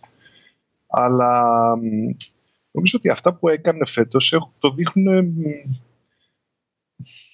πώς να σου πω, δεν, δεν μου κάνει κανένας από τους δύο. Γιατί ήταν και αποφασιστικός, αλλά απ' την άλλη ήταν και πολύ όριμο. Ήταν σωστός. Ήταν σωστός σε όλα του. Ήταν όσο τόσο. Δηλαδή, γενικώ ήταν ένα ωραίο, ωραίο πακέτο. Και είμαι περίεργος εδώ του χρόνου θα κάνει, γιατί είναι μεγάλη απόσταση της 3 με τη 2. Είναι αρκετά μεγάλη απόσταση και πολύ διαφορετικά αυτοκίνητα. Οπότε δεν ξέρω αν θα τον ταιριάξουν. Θα ξέρουμε αν θα ανέβει, δεν θα πάει στην Πρέμα για παράδειγμα. Τώρα είναι με την δεν, Πρέμα. Δεν υπάρχει γιατί δεν υπάρχει περίπτωση οι τρεις πρώτοι να μην ανέβουν. Α, θα ανέβουν σίγουρα. Και λογικά θα καλύψουν τις θέσεις των τριών ή δύο τριών που θα φύγουν για αυτό. Ε, κοίταξε να δεις τώρα. Το, το παιχνίδι στη Φόρμουλα 2 με τις ομάδες είναι αρκετά πολιτικό. Δηλαδή είναι οι ακαδημίες που κάνουν κουμάντο, είναι ο μικρός τότ που κάνει κουμάντο. Υπάρχουν αρκετοί παράγοντες. Ε, δεν παίρνεις, δηλαδή ακόμη και αν έχεις τα λεφτά, δεν παίρνεις εύκολα μια από τις τρεις στις τρεις καλές ομάδες μια θέση. Πρέπει να είναι διάφοροι, αφιλείς διάφορα δαχτυλίδια, το θέσουμε έτσι. Ναι, ναι. Ε, σίγουρα θα του βρει μια, μια θέση. Το, το καλό σενάριο για αυτό είναι να μείνει στην πρέμα, προφανώς. Ε, ναι, Αλλά δεν ξέρω αν θα τα καταφέρει. Δεν, δεν το ξέρω. Είναι... Και είναι και στη λάθος, στην λάθος ακαδημία για πρέμα. είναι, είναι στη Ρενό. Ο Πιάστερ είναι παιδί της Ρενό. Ε, η... Αν, ε, απ' την άλλη στην Art, ε, η Art έχει ένα κακό ε, στην art είτε που θα δέσεις μαζί τους είτε που θα σε φτύσουν τελείως. Δεν υπάρχει περίπτωση στην art να τους πεις ότι θέλω το αυτοκίνητο να είναι στημένο έτσι. Όχι, όχι, όχι. Στην art το αυτοκίνητο έρχεται στημένο. Στην είτε art... που θα το οδηγήσει, είτε, είτε, που φύγε. θα το οδηγήσει. Είτε δεν μας νοιάζεις. Ναι, ναι, δεν το, το, το, μας κλίμα, νοιάζει πραγματικά. Το κλίμα είναι τέτοιο και νομίζω ότι είναι ένα κλίμα το οποίο ε, γαλούχησε και λίγο κάποιους πρωταθλητές του τώρα. Την Αρτ πέρασε ναι, ο Χάμιλτον, ο Ρόμπερκ. Δηλαδή, ο Βασέρ, ο Βασέρ τον έχουμε σε εκτίμηση και δύο. Ναι. Είναι, εντάξει, πρώτος διδάξα σε κάτι τέτοια. Μεγάλη μαφία. Με την καλή έννοια μαφία του, του, των feeder series και ειδικά αυτού του επίπεδου. Να παίρνει πιτσιρίκα. Ή... Δεν είναι καλός άνθρωπος ο Βασέρ. Για να μην για να είμαστε συγκεκριμένοι. Έτσι. Όχι, είναι ένας αρκετά σοβινιστής, αρκετά ισχυρογνώμων που σου μιλάει μόνο όταν θέλει να σου μιλήσει. Δεν υπάρχει περίπτωση να του πεις γεια και αν δεν θέλει να σου πει γεια, να σου πει γεια. Δεν υπάρχει περίπτωση. Καμία. Ε, Παρ' όλα αυτά είναι genius. Και κυρίως είναι πανέξυπνος. Ναι, ναι, ναι. είναι genius και πανέξυπνος, το είπα και αυτό. Και τα δύο. Ε, ε, έχει, έχει στροφάρει, ξέρεις γιατί στροφάρει ε, και όπως καταλαβαίνουμε, ε, πάει για τρίτη χρονιά με Kimi Räikkönen. πάει για τρίτη χρονιά με Kimi Räikkönen και δεν τον νοιάζει. Ε, πιστεύω ότι αυτοί οι δύο δεν έχουν μιλήσει πάνω από 10 λεπτά. Μπα, όχι. Δύο χρόνια τώρα. Δεν ξέρω αν έχουν μιλήσει πάνω από 10 λεπτά. Ο Ράικον πρέπει να μιλάει με τον ε, ε, Μασέρ του, που τον έχει εδώ και 15-20 χρόνια. Πρέπει να μιλάει και λίγο, λίγο με το μηχανικό του, αν δεν το βρίζει.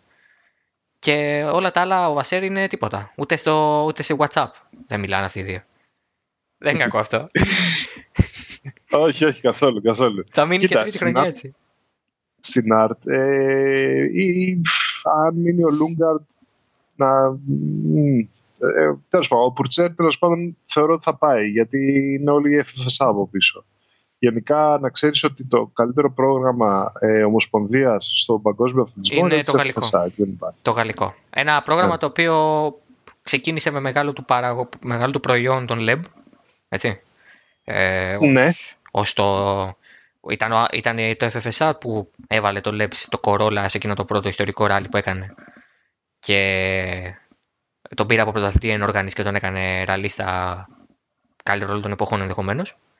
Ε, και το FFSA είναι αυτό που πιέζει και πάρα πολύ τα πράγματα σε όλα τα σκέλη του motorsport. Από τις πολύ μικρές κατηγορίες είναι παρόν, σαν ε, παρούσα μάλλον σαν ομοσπονδία, σε αντίθεση με κάποιες yeah. άλλες. Και, και και αυτή ήταν μεγάλη νίκη τώρα. Μην, μην πάρεις θέση άμα δεν θες. Ε, και ναι, ok. Okay. Και αλλάζω θέμα. Ο Πουρσέρ λοιπόν. Ο οποίος ξέρεις τι σημαίνει Πουρσέρ στα γαλλικά; Ε, δεν για τον θρόνο. από γαλλικά. Α, για, ναι. για τον θρόνο. Πουρσέρ. Για τον θρόνο.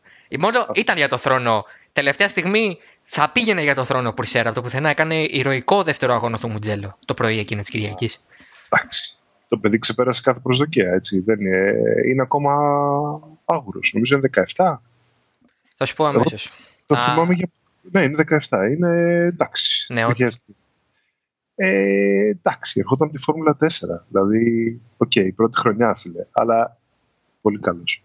Είναι πάρα πολύ καλός. Το θέμα είναι ότι άντε και πηγαίνει στην art, άντε και η art κρατάει ε, κρατάει τον ε, συγγνώμη, συγγνώμη, συγγνώμη, τον Λούγκα. Τι θα κάνει; Είναι δύσκολα τα πράγματα. Δεν είναι εύκολα. Γιατί έχουμε δύο της Ρενό πια, είτε όχι της Ρενό, δύο Γάλλου, δύο Γαλλο ε, συμφερόντων γαλλικών τέλος πάντων, ένα της Ρενό και ένα της Ομοσπονδίας, που θα παίξουν μπουνιές και ένας είναι πολύ μικρός για να mm. δικαιούται κάτι καλύτερο, ξέρεις, να πάμε εκεί πέρα, ας πούμε. Θέλω να πιστεύω ότι θα, θα κάνουν ένα μοντέλο Uber, δηλαδή θα τον βάλουν κάπου σε μια δεύτερη ομάδα και μετά θα το στη δεύτερη χρονιά. Δεν, δεν έχει νόημα να τον πάνε την πρώτη χρονιά κάπου που θα έχει τεράστια πίεση. Ναι, να τον πάνε ας πούμε σε μια καινή θέση που θα ανοιχτεί ενδεχομένως mm. Στην ε, HWA ή στην ε, Hitech, αν φύγει ο Γιώτο ή κάτι. Α, καλά, ναι, εντάξει. Όχι, στη Hitech είναι του Mazepin. Δηλαδή, όποιος πάει εκεί πέρα πρέπει να είναι νεροκουβαλητής του Mazepin. Α, είναι τέτοια. Α, ok, okay, ok. Okay. Πάσο. Ναι, είναι προσωπική ομάδα. Μα ο Mazepin ήταν να πάρει τη Williams και έχασε το τελικό από του. Ναι, ναι, από την Dorilton ε, Capital. Mm. Τους Αμερικάνους. Ε, το καλό με αυτές τις μικρές κατηγορίες είναι ότι πλέον έχουμε οδηγούς που είναι πολύ ενδιαφέροντες από άποψη marketing. Δηλαδή, έχουμε τον Κινέζο. Πάρα πολύ καλό. Τον Ιάπωνα. Έχουμε το, τον Ιάπωνα. Πάρα πολύ καλό. Το γιο του Σουμάχερ. Έχουμε το γιο του Σουμάχερ. Πάρα πολύ καλό. Έχουμε όμως και ένα Αμερικάνο που πραγματικά είναι top material. Γιατί υπήρχε και ο Ρώση πριν από μερικά χρόνια, αλλά ήταν περισσότερο promoted παρά. Δηλαδή ήταν μέσα στην Εξάδα, ναι, καλός οδηγός. Δεν ήταν όμως top. Υπήρχε ο Κόλλον Χέρτα που λένε όλοι ότι ήταν καταπληκτικός οδηγός, έφυγε νωρίς. Αυτός εδώ έχει μείνει και αυτός εδώ έχει κάνει και πάρα πολλά πρωταθλήματα στο κάρτ. Δηλαδή είναι ε, ευρωπα, ευρωπαϊκά μεγαλωμένος. Δεν ξέρω που μένει, αν μένει η Ευρώπη ή αν πηγαίνω έρχεται. Λογικά θα μένει εδώ. Ε, με τόσο βαρύ πρόγραμμα στην Ευρώπη. Ναι, ναι. Ε, είναι, είναι πάρα πολύ καλός οδηγός επίσης. Και δεν ξέρω αν αυτόν... Εντάξει, το να πάρεις ένα καλό Αμερικάνο είναι ένα holy grail πάλι για το marketing. Ε, δεν ξέρω όμως ποια ακαδημία θα τον προλάβει και ποιες συνθήκες. Ferrari. Λες. Η Ferrari, ε, με τη, η Ferrari με την Αμερική έχει μια σχέση λατρείας. Όχι αγάπης, λατρείας την αμερικανική αγορά και την αμερικανική κουλτούρα κατά τρόπο περίεργο για Ιταλούς την αγαπάνε. Ε, και ξέρεις, ο Σάρτζεντ είναι και πιο στερεοτυπικά Αμερικάνος από τον Ρώση. Ο Ρώση πρεσβεύει ναι, ναι, ναι. μια Ιταλικό, Ιταλο, είναι λίγο ένας Ρικιάρντο εξ Αμερικής. Ένας άνθρωπος που έχει Ιταλικές ρίζες. Σαφέστατα δεν έχει καμία σχέση με την Ιταλία άμεσα. Δεν είναι ο Αντρέτη που, που γεννήθηκε και μεγάλωσε στην ε, Ιταλία και ουσιαστικά πήγε μετά από 10-11 χρονών στην ε, Νάζαρεθ της Φιλαδέλφια. Ε, είναι ένας άνθρωπος που πρεσβεύει πολύ περισσότερο την Αμερική και στα μάτια των Αμερικανών. Βγάζει νόημα και για τη Liberty να τον βάλει κάπου καλά. Ε, με τον τρόπο που θα τον βάλει. Δεν ξέρω αν έχει το. Ακούγεται παράδοξο αυτό που θα πω, δεν ξέρω αν έχει το... την επιρροή στις μικρές κατηγορίες η Liberty ακόμα. Ναι, εντάξει. Πιο πολύ έχει ο Βασέρ παρά η Liberty. Αυτό ισχύει, ξέρεις. Η Liberty ξέρεις τι μπορεί να κάνει. Να κάνει μια κίνηση λίγο σαν να μπαίνει σε VPN.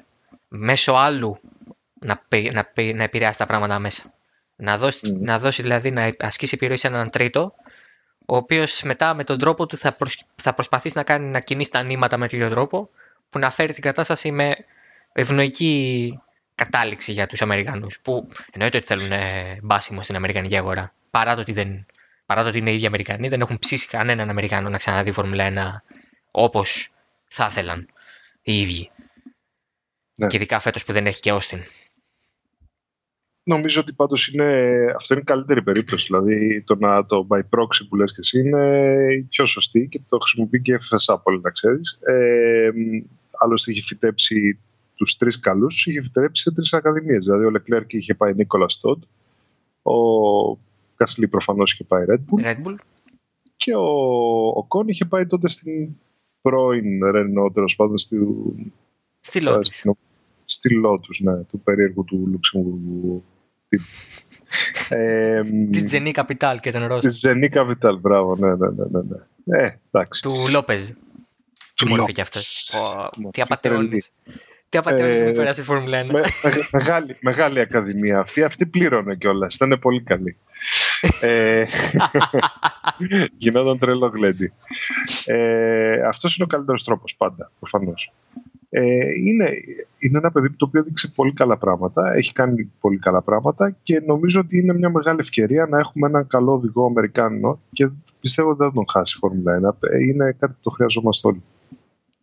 Ναι, πράγματι. Είναι παραδόξως, είναι μια εξίσου καλή επιλογή με το να έχεις έναν ε, οδηγό από την Κίνα ή από την Ινδία. Γιατί ε, εντάξει, έτσι με, αυτόν τον τρόπο, με αυτόν τον τρόπο πολλές φορές λες, μα καλά, με βάση καταγωγής, έχουμε άλλο pool οδηγών. Το αυτό που είπαμε και στην αρχή. Δεν είναι ότι έχουμε να επιλέξουμε άμεσα τον Καρθικέγιαν και τον Τσάνχοκ. Υπάρχουν οδηγοί με ταλέντο. Ε, που την χάνει οι άνθρωποι να είναι και από κάποιες χώρες που είναι τεράστιες αγορές. Νομίζω ότι αυτό που έχουμε καταλήξει με 20 αυτοκίνητα στη Φόρμουλα 1 είναι κακό. Ε, λίγο πολύ δεν το πολύ σκεφτόμαστε γιατί, ok, okay, τα αυτοκίνητα είναι διαβολικά πλέον αξιόπιστα, οπότε, ok, okay, όλα καλά. Γενικώς δείχνει μια, μεγάλη, μια γεμάτη εικόνα. Αλλά έχει χαθεί η έννοια της ευκαιρίας.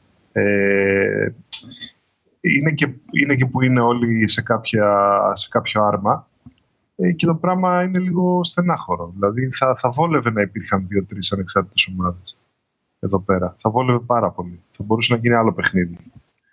Τέλος πάντων, ελπίζω κάποια στιγμή το Green να γίνει λίγο μεγαλύτερο.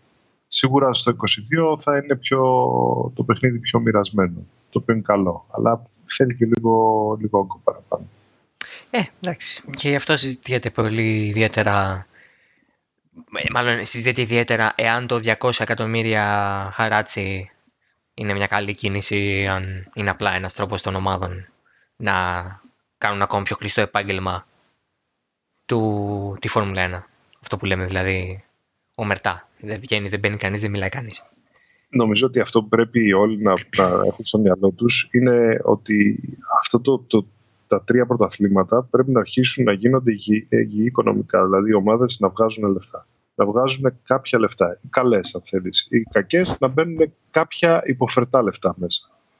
Και φυσικά στις μικρότερες κατηγορίες να αρχίσουν να έχουν τις χορηγίες που χρειάζονται για να αποκτήσουν μια ανεξαρτησία επιλογής.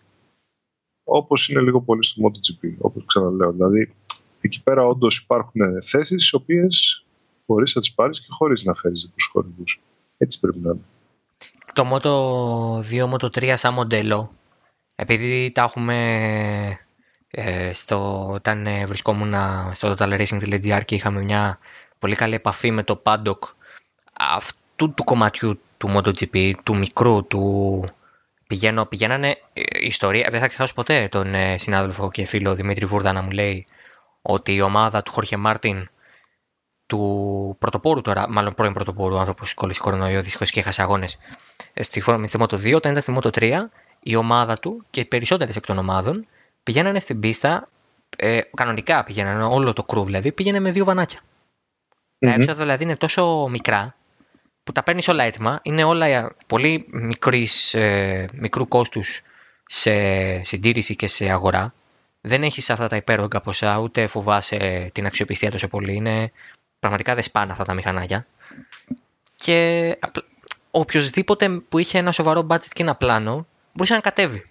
Και κάπως έτσι δηλαδή ξεκίνησε και η Ασπάρια παράδειγμα. Κάπως έτσι ξεκινάνε οι ομάδες. Αυτό που θέλουν να και βγάζουν ταλέντα. Οπότε αυτό δεν το έχουμε στο επίπεδο του support στη Φόρμουλα 2 και Φόρμουλα 3. Αυτό ισχύει. Βέβαια δεν ξέρω αν μπορούμε ποτέ να το φτάσουμε. Τώρα αυτό. Εντάξει. Ε, θα έπρεπε να είναι έτσι όμως. Μην νομίζω ότι η Κάρλιν πηγαίνει στους αγώνες της με κάτι άλλο από βανάκια. Ε, αλλά σίγουρα τα hospitality και όλα αυτά είναι κάπως. Μα πιο... το ξέρεις, όταν λέμε. Χωρίς λόγο. Πηγαίνω, Χωρίς λόγο. Όταν λέμε πηγαίνω με βανάκι, σημαίνει ότι το βανάκι είναι το σπίτι μου. Σημαίνει ότι αυτό mm. που κάνω είναι εκεί. Σημαίνει ότι περνάω τον περισσότερο χρόνο, χρόνο μου εκεί. Ε, δεν είναι ενδεικτικό μόνο το πώς πηγαίνω, ότι πηγαίνω με πολύ λίγο budget. Είναι ότι ε, δρώ συμπεριφέρομαι σαν να πηγαίνω με 100 ευρώ στην τσέπη. Πώς να το πω.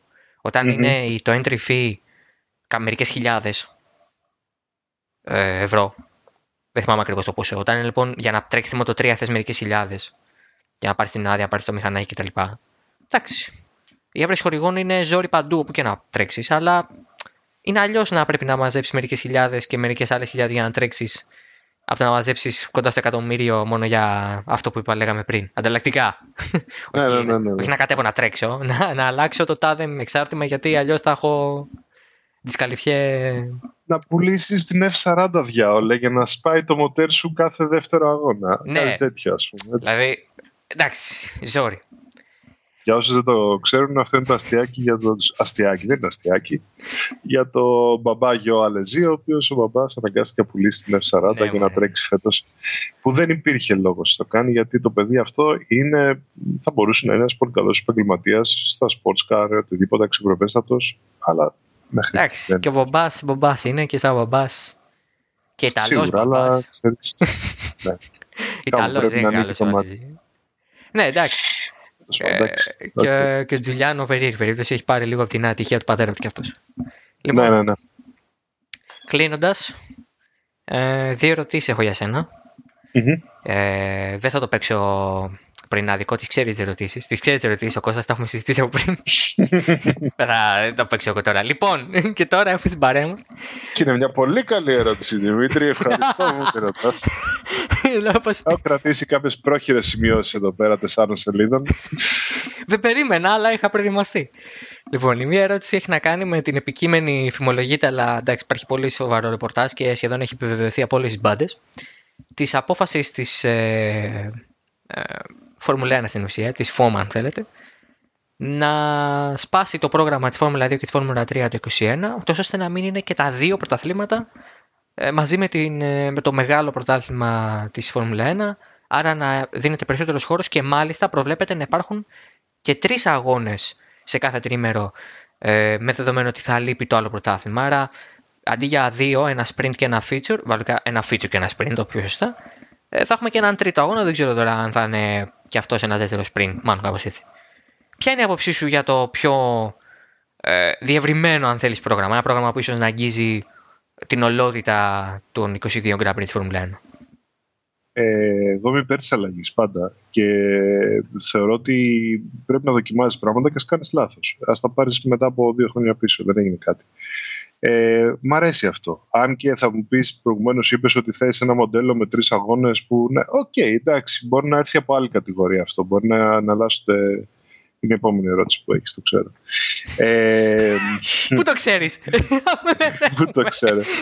Ε, δεν, δεν είναι κακό αυτό το πράγμα. Ο λόγος που, που λένε το σκεπτικό πίσω ότι πρέπει να, οι, οι ομάδες να μην έχουν δύο σετ μηχανικών για τις δύο κατηγορίες είναι αρκετά λογικό. Αλλά θα έχει λογική μόνο εάν αποφασίσουν ότι τα ανταλλακτικά της Δαλάρα που πάνε το ίδιο μπροστινό φτερό σε μια κατηγορία θα είναι παρόμοια τιμή με τη Φόρμουλα 2. Τότε θα έχει νόημα. Αν είναι να μείνει πάλι το φτερό στα 200 χιλιάρικα, τότε αντίο ζωή, ας πούμε. Δεν υπάρχει λόγος. Δεν βγάζει νόημα. Αν ναι, ναι. αποφασίσουν σοβαρά να κόψουν εκεί πέρα τα κόστη να κάνουν τα πρωταθλήματα αυτά παγκόσμια πρωταθλήματα όπως κάνουν μοτοσυκλέτες και να τα δώσουν πολύ κοντινότερα σλότ στη Φόρμουλα 1, mm τότε αυτό το πράγμα θα έχει ιδιαίτερο νόημα και θα βοηθήσει τους πάντες. Αν όχι, χάνουμε τον καιρό μας. Εντάξει, όπως είπες και εσύ πολύ σωστά, η αλλαγή είναι κάτι που μπορούμε να κάνουμε και αν υπάρχει ένα πλάνο και δούμε ξαφνικά ότι αυτό το πλάνο δεν λειτουργεί, τέλος πάντων δεν έχει τα αποτελέσματα που θα θέλαμε, εντάξει, ας το πάρουμε πίσω. Είναι αυτό που λέω και για το reverse grid. Ε, δοκιμάστε το, ποτέ δεν ξέρεις. Ε, εντάξει, εκείνο αγγίζει πολύ πιο ευαίσθητα νεύρα. Εδώ πέρα δεν είναι κάτι κακό. Δηλαδή, τρεις αγώνες είναι μια χαρά. Ε, ε, βγαίνουν άνετα. Βγαίνουν άνετα. Δεν, δεν υπάρχει πρόβλημα. Θα φύγουν ελεύθερες δοκιμές. Το, το ζήτημα είναι, είδα κάτι κουλά στο πώς θα αποφασίζει το grid. Ok, okay, εντάξει, αυτό θα πιστεύω θα τα βρουν και η λογική θα πρυτανεύσει. Αλλά δεν είναι άσχημο αυτό το πράγμα. Καλό είναι. Ε, και δεν είναι άσχημο να υπάρχει μια πιο σταθερή παρουσία, γιατί αυτή τη στιγμή αν το δεις από την πλευρά του θεατή του, όχι συνθήκες κορονοϊού, αλλά συνθήκες κανονικές, ενός θεατή εκτός Ευρώπης που δεν ταξιδεύει Φόρμουλα 3 και Φόρμουλα 2, βλέπουν κάτι πολύ λίγο.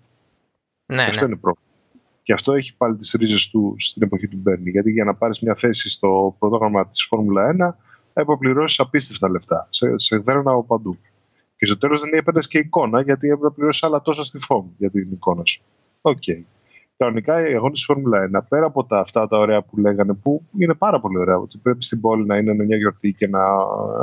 Πρέπει και στην πίστα να μαζεύουν το καλύτερο που έχει να διαθέσει κάθε χώρα ή κάθε περιοχή. Αν η χώρα, ας πούμε, είναι στην Ασία και δεν έχει τόσο καλά εθνικά πρωταθλήματα. Δεν υπάρχει δικαιολογία να μην δίνεις σε αυτόν τον άνθρωπο που έχει χρυσοπληρώσει τη θέση του ένα top motorsport show. Καμία δικαιολογία. Άρα πρέπει να χτιστείς αυτή η λογική. Δύο μέρες. Δύο μέρες. Α είναι δύο μέρες. Να είναι δύο όμως πακεταρισμένες μέρες με το προϊόν. Και αν είναι τρεις αγώνες στη Φόρμουλα 3 ή στη Φόρμουλα 2 αυτή, στο δίμερο, so be it. Θα το δοκιμάσουμε. Μα προφανώς. Ε, νομίζω το απότερο σκοπό τους είναι ακριβώς αυτό. Να βελτιώσουν το θέαμα και να βελτιώσουν όχι το θέαμα τεχνητά, κάνοντας κάποιες τροποποιήσει τεχνικές, κάνοντας ε, κάποιες αλλαγές κανονισμούς που ενδεχομένως να είναι και λίγο αυτό που λέμε knee-jerk reactions. Ε, αντιδραστικές, σπασμωδικές ε, που έρχονται να κάλυψουν ένα κενό που ξαφνικά δημιουργήθηκε και δεν το κάνουν και πολύ σωστά και επαρκώς. Είναι πιο. Φαίνεται να υπάρχει ένα πλάνο από πίσω. Αν αυτό το πλάνο δουλέψει και ο τελικός σκοπός είναι φυσικά να δουλέψει και να γίνει πιο ελκυστικό το άθλημα, γιατί ξαφνικά βλέπω πάρα πολύ κόσμο ο οποίος στο ένα λόγο, αυτό που είπα στην αρχή, λόγω του ότι πλέον η Κοσμοτέ TV δείχνει Φόρμουλα 2 στην, ε, στην Ελλάδα, οι κάτοχοι της συνδρομητικής που πολύ πιο εύκολα θα ανοίξουν την τηλεόραση που ήδη έχουν αγοράσει το πακέτο για το NBA, για το Champions League, για ό,τι, για ό,τι και δεν είναι το ίδιο εύκολο να αγοράσουν το F1 TV άμα δεν είναι τόσο φαν. Είναι πολύ πιο απλό πια και αρχίζουν και αυτοί να βλέπουν τα στραβά, ίσως καλύτερα και από εμάς που το ζούμε ξέρεις, εκ των έσω. Που, βλέπουμε, που βλέπαμε Formula 2 και GP2 ε, και όταν το ψάχναμε σε stream ή οτιδήποτε, πούμε, σε άλλα συνδρομητικά ξένα. Έτσι, έτσι, έτσι, έτσι. Εμείς, εμείς το βλέπουμε και αλλιώς. Και περισσότερο εσύ που είσαι και ακόμη πιο μέσα στα πράγματα, το βλέπουμε αλλιώς. Οπότε είναι σαφές ότι η Φόρμουλα 1 πρέπει να ανοίξει κι άλλο και ένας από τους τρόπους για να ανοίξει κι άλλο είναι να ξανακοιτάξει πολύ πιο σοβαρά και όχι μόνο με ένα rebranding και ένα, εντάξει, μια σωστή κατεύθυνση σε γενικότερο τεχνικό πλαίσιο, αλλά πρέπει να το δει πιο σωστά και με, με πράξεις. Και μία από αυτές θα μπορούσε να είναι ε, το W Series, ένα θεσμός ο οποίος ε, ξεπρόβαλε με πολύ ε, ιδιαίτερο τρόπο στο motorsport προσκήνιο. Ένα πρωτάθλημα αμυγός για γυναίκες με έντονη γυναικεία παρουσία και σε επιτελικές θέσεις με πολύ σπουδαίους ε, ανθρώπους του motorsport να παίρνουν αποφάσεις όπως είναι ο David Coulthard, όπως είναι ο Matt Bishop, άνθρωποι που έχουν εμπειρία και γνώσεις και ξέρουν από motorsport. Ε, το πήρε από την ε, υπό του το DTM, ο Berger το έβαλε σαν support series ε, στο πρωτάθλημα που δυστυχώς και αυτός, και αυτό παραπέει πια. Ο κορονοϊός ακύρωσε όλη τη σεζόν φέτος. Και τώρα η ε, διοργάνωση του W Series που ήταν να είναι support race το πρωτάθλημα στο Μεξικό και, τις, ε, και, την, ε, και το Austin, την Αμερική, κοιτάζει να κάνει κάτι τέτοιο, αλλά σε όλη τη χρονιά για τη Φόρμουλα 1 από την αρχή μέχρι το τέλος. Δηλαδή, αν όχι από την αρχή μέχρι το τέλος, καταλαβαίνουμε ενώντας όχι για δύο αγώνες, αλλά πάει σε 8-9 αγώνες, κάπως έτσι όπως πάει η Φόρμουλα 3. Θα ήταν μια ωραία πινελιά και θα παίρνει και ένα ωραίο μήνυμα ενδεχομένως. Ε, θέλει προσοχή όμως το μήνυμα. Γιατί υπάρχουν μερικές πραγματικότητες που όσο και αν κάνεις αυτή την κίνηση, που είναι μια εκπληκτική κίνηση, ε, τα, τα αυτοκίνητα δεν το παραχωρούν δωρεάν. Έτσι. Δεν πληρώνουν ε, οι, οι αθλητρίες. Το πρόβλημα όμως είναι βαθύτερο. Δεν υπάρχει αρκετό πουλ από οδηγούς και το grid έχει μια ανομοιομορφία το οποίο στο χαριτωμένο του μπορεί να το δεις ότι γίνονται ας πούμε ε, κάποια λάθη τα οποία και είναι διασκεδαστικά ενδεχομένως, κάποιες συγκρούσεις παραπάνω από ό,τι στο τέτοιο. Με ανησυχεί ότι όταν το βάλεις δίπλα στη Φόρμουλα 3, γιατί εκεί πέρα εντάξει, η Φόρμουλα 2 είναι κάτι πιο πάνω, ας πούμε, θα φανεί αρκετά σκαλοπάτια χαμηλότερα. Το οποίο θα είναι κακό γενικώ για τη φήμη του πρωταθλήματος. Θα περίμενα ε, λίγη περισσότερη υπομονή μετά από δύο-τρία χρόνια θα μου πεις πού, γιατί υπήρχε ένα πρακτικό πρόβλημα. Το DTM όντως σαν πλατφόρμα δεν ξέρει κανείς ποιο είναι το μέλλον του. Ε, θα περίμενα να, να, φτάσει πρώτα σε ένα επίπεδο αγωνιστικό α και μετά να πάει στη βιτρίνα. Ε, να είμαι ξεκάθαρος. Καταρχήν, για μένα, το είμαι γυναίκα, είμαι minority, είμαι οτιδήποτε, δεν έπρεπε καν να αποτελεί είδηση. Έτσι, όλοι αυτοί οι άνθρωποι είναι ακριβώς το ίδιο πράγμα. Δηλαδή δεν, θα έπρεπε να βλέπουμε κάτι διαφορετικό. Καλός ή κακός όμως, για πολύ κόσμο, ε, είναι ένα θέμα. Ψάχνουμε να βρούμε τη γυναίκα στο grid. OK. Okay. Ότι κάναμε αυτό είναι πάρα πολύ θετικό, δίνει πάρα πολλές ευκαιρίες. Μισό λεπτό, μισό λεπτό, μισό λεπτό. Πρέπει να ωριμάσει. Όχι, μισό λεπτό. Εγώ θέλω να βάλω. Θέλω να κάνω το δικηγόρο του διαβόλου. Δεν είναι. Είχα γράψει ένα κείμενο και έλεγα: Η Φόρμουλα είναι αξιοκρατία. Αλλά πρέπει να είναι αξιοκρατία για όλους. Όχι για ένα πουλ λευκών ανδρών. Που κατά 99% είναι. Έτσι, όταν είναι ο πρώτος ε, μαύρος οδηγός ο Λιούι Χάμιλτον ε, το 2007 και όταν είχαμε μόνο τρεις γυναίκες και αυτές επειδή είχαν το support και είχαν και τα χρήματα, δεν μιλάμε για πραγματική αξιοκρατία, μιλάμε για μια αξιοκρατία για ένα συγκεκριμένο, μια συγκεκριμένη κατηγορία της κοινωνίας μας. Και εγώ και εσύ είμαστε σε αυτήν. Δεν το παίζουμε. Εγώ δεν ε, δηλώνω ναι, ναι. ότι είμαι Αφροαμερικάνος από τον Bronx. Ε, είμαι ένας λευκός στην Ελλάδα. Εντάξει. Και σαφώς είναι και πολύ πιο δύσκολο ο λευκός στην Ελλάδα να καταλάβω τον ρατσισμό στην Αμερική, για παράδειγμα. Αλλά σαφώς. το W Series, ξέρεις, πολλές, και το W Series ανοίγοντας και ξεκινώντας την πορεία του, χαρακτηρίστηκε αντιθέτως, αντιστρόφως εξιστικό. Γιατί μόνο γυναίκες; Γιατί απαραίτητα mm. μόνο γυναίκες; Αυτό πρέπει να ξεκαθαρίσουμε ότι είναι λάθος. Το W Series δεν έρχεται να μας πει ότι οι γυναίκες είναι καλοί οδηγοί. Έρχεται να μας πει ότι υπάρχουν γυναίκες καλοί οδηγοί. Η Chadwick, για παράδειγμα, που είναι το μεγάλο όπλο. Ε, ήταν, έχει φύγει πια, δεν μπορεί να τρέξει ως πρωταθλήτρια. Οπότε η διαφορετικότητα που υπάρχει σαν μοντέλο, αν θες, ή σαν ένα μοτίβο επαναλαμβανόμενο, δεν την ε, βλέπω... Ε, δεν το βλέπω σαν άχρηστο ή σαν, ε, αν θες, ένα πρόσκαιρο ή κάτι το οποίο, εφήμερο, κάτι το οποίο είναι εφήμερο. Να το, να το εξηγήσω λίγο καλύτερα για, το top, για το top κομμάτι του grid αυτού, αυτή του πρωταθλήματος θα δουλέψει μια χαρά. Γιατί, γιατί θα τους δώσει πρόσβαση στις πίστες συγκεκριμένες, θα μπορούν να κάνουν, παίρνουν, δεν δίνουν λεφτά, παίρνουν κάποιο μπόνου στο τέλος, θα μπορούν πολύ εύκολα να περάσουν στη Φόρμουλα 3. Mm-hmm. Για τους top, λοιπόν, για τις top 5-6 αθλητρίες θα είναι καταπληκτικά. Θα είναι μια καλή κίνηση. Ακόμη πιο εύκολο δηλαδή τα πράγματα θα γίνουν.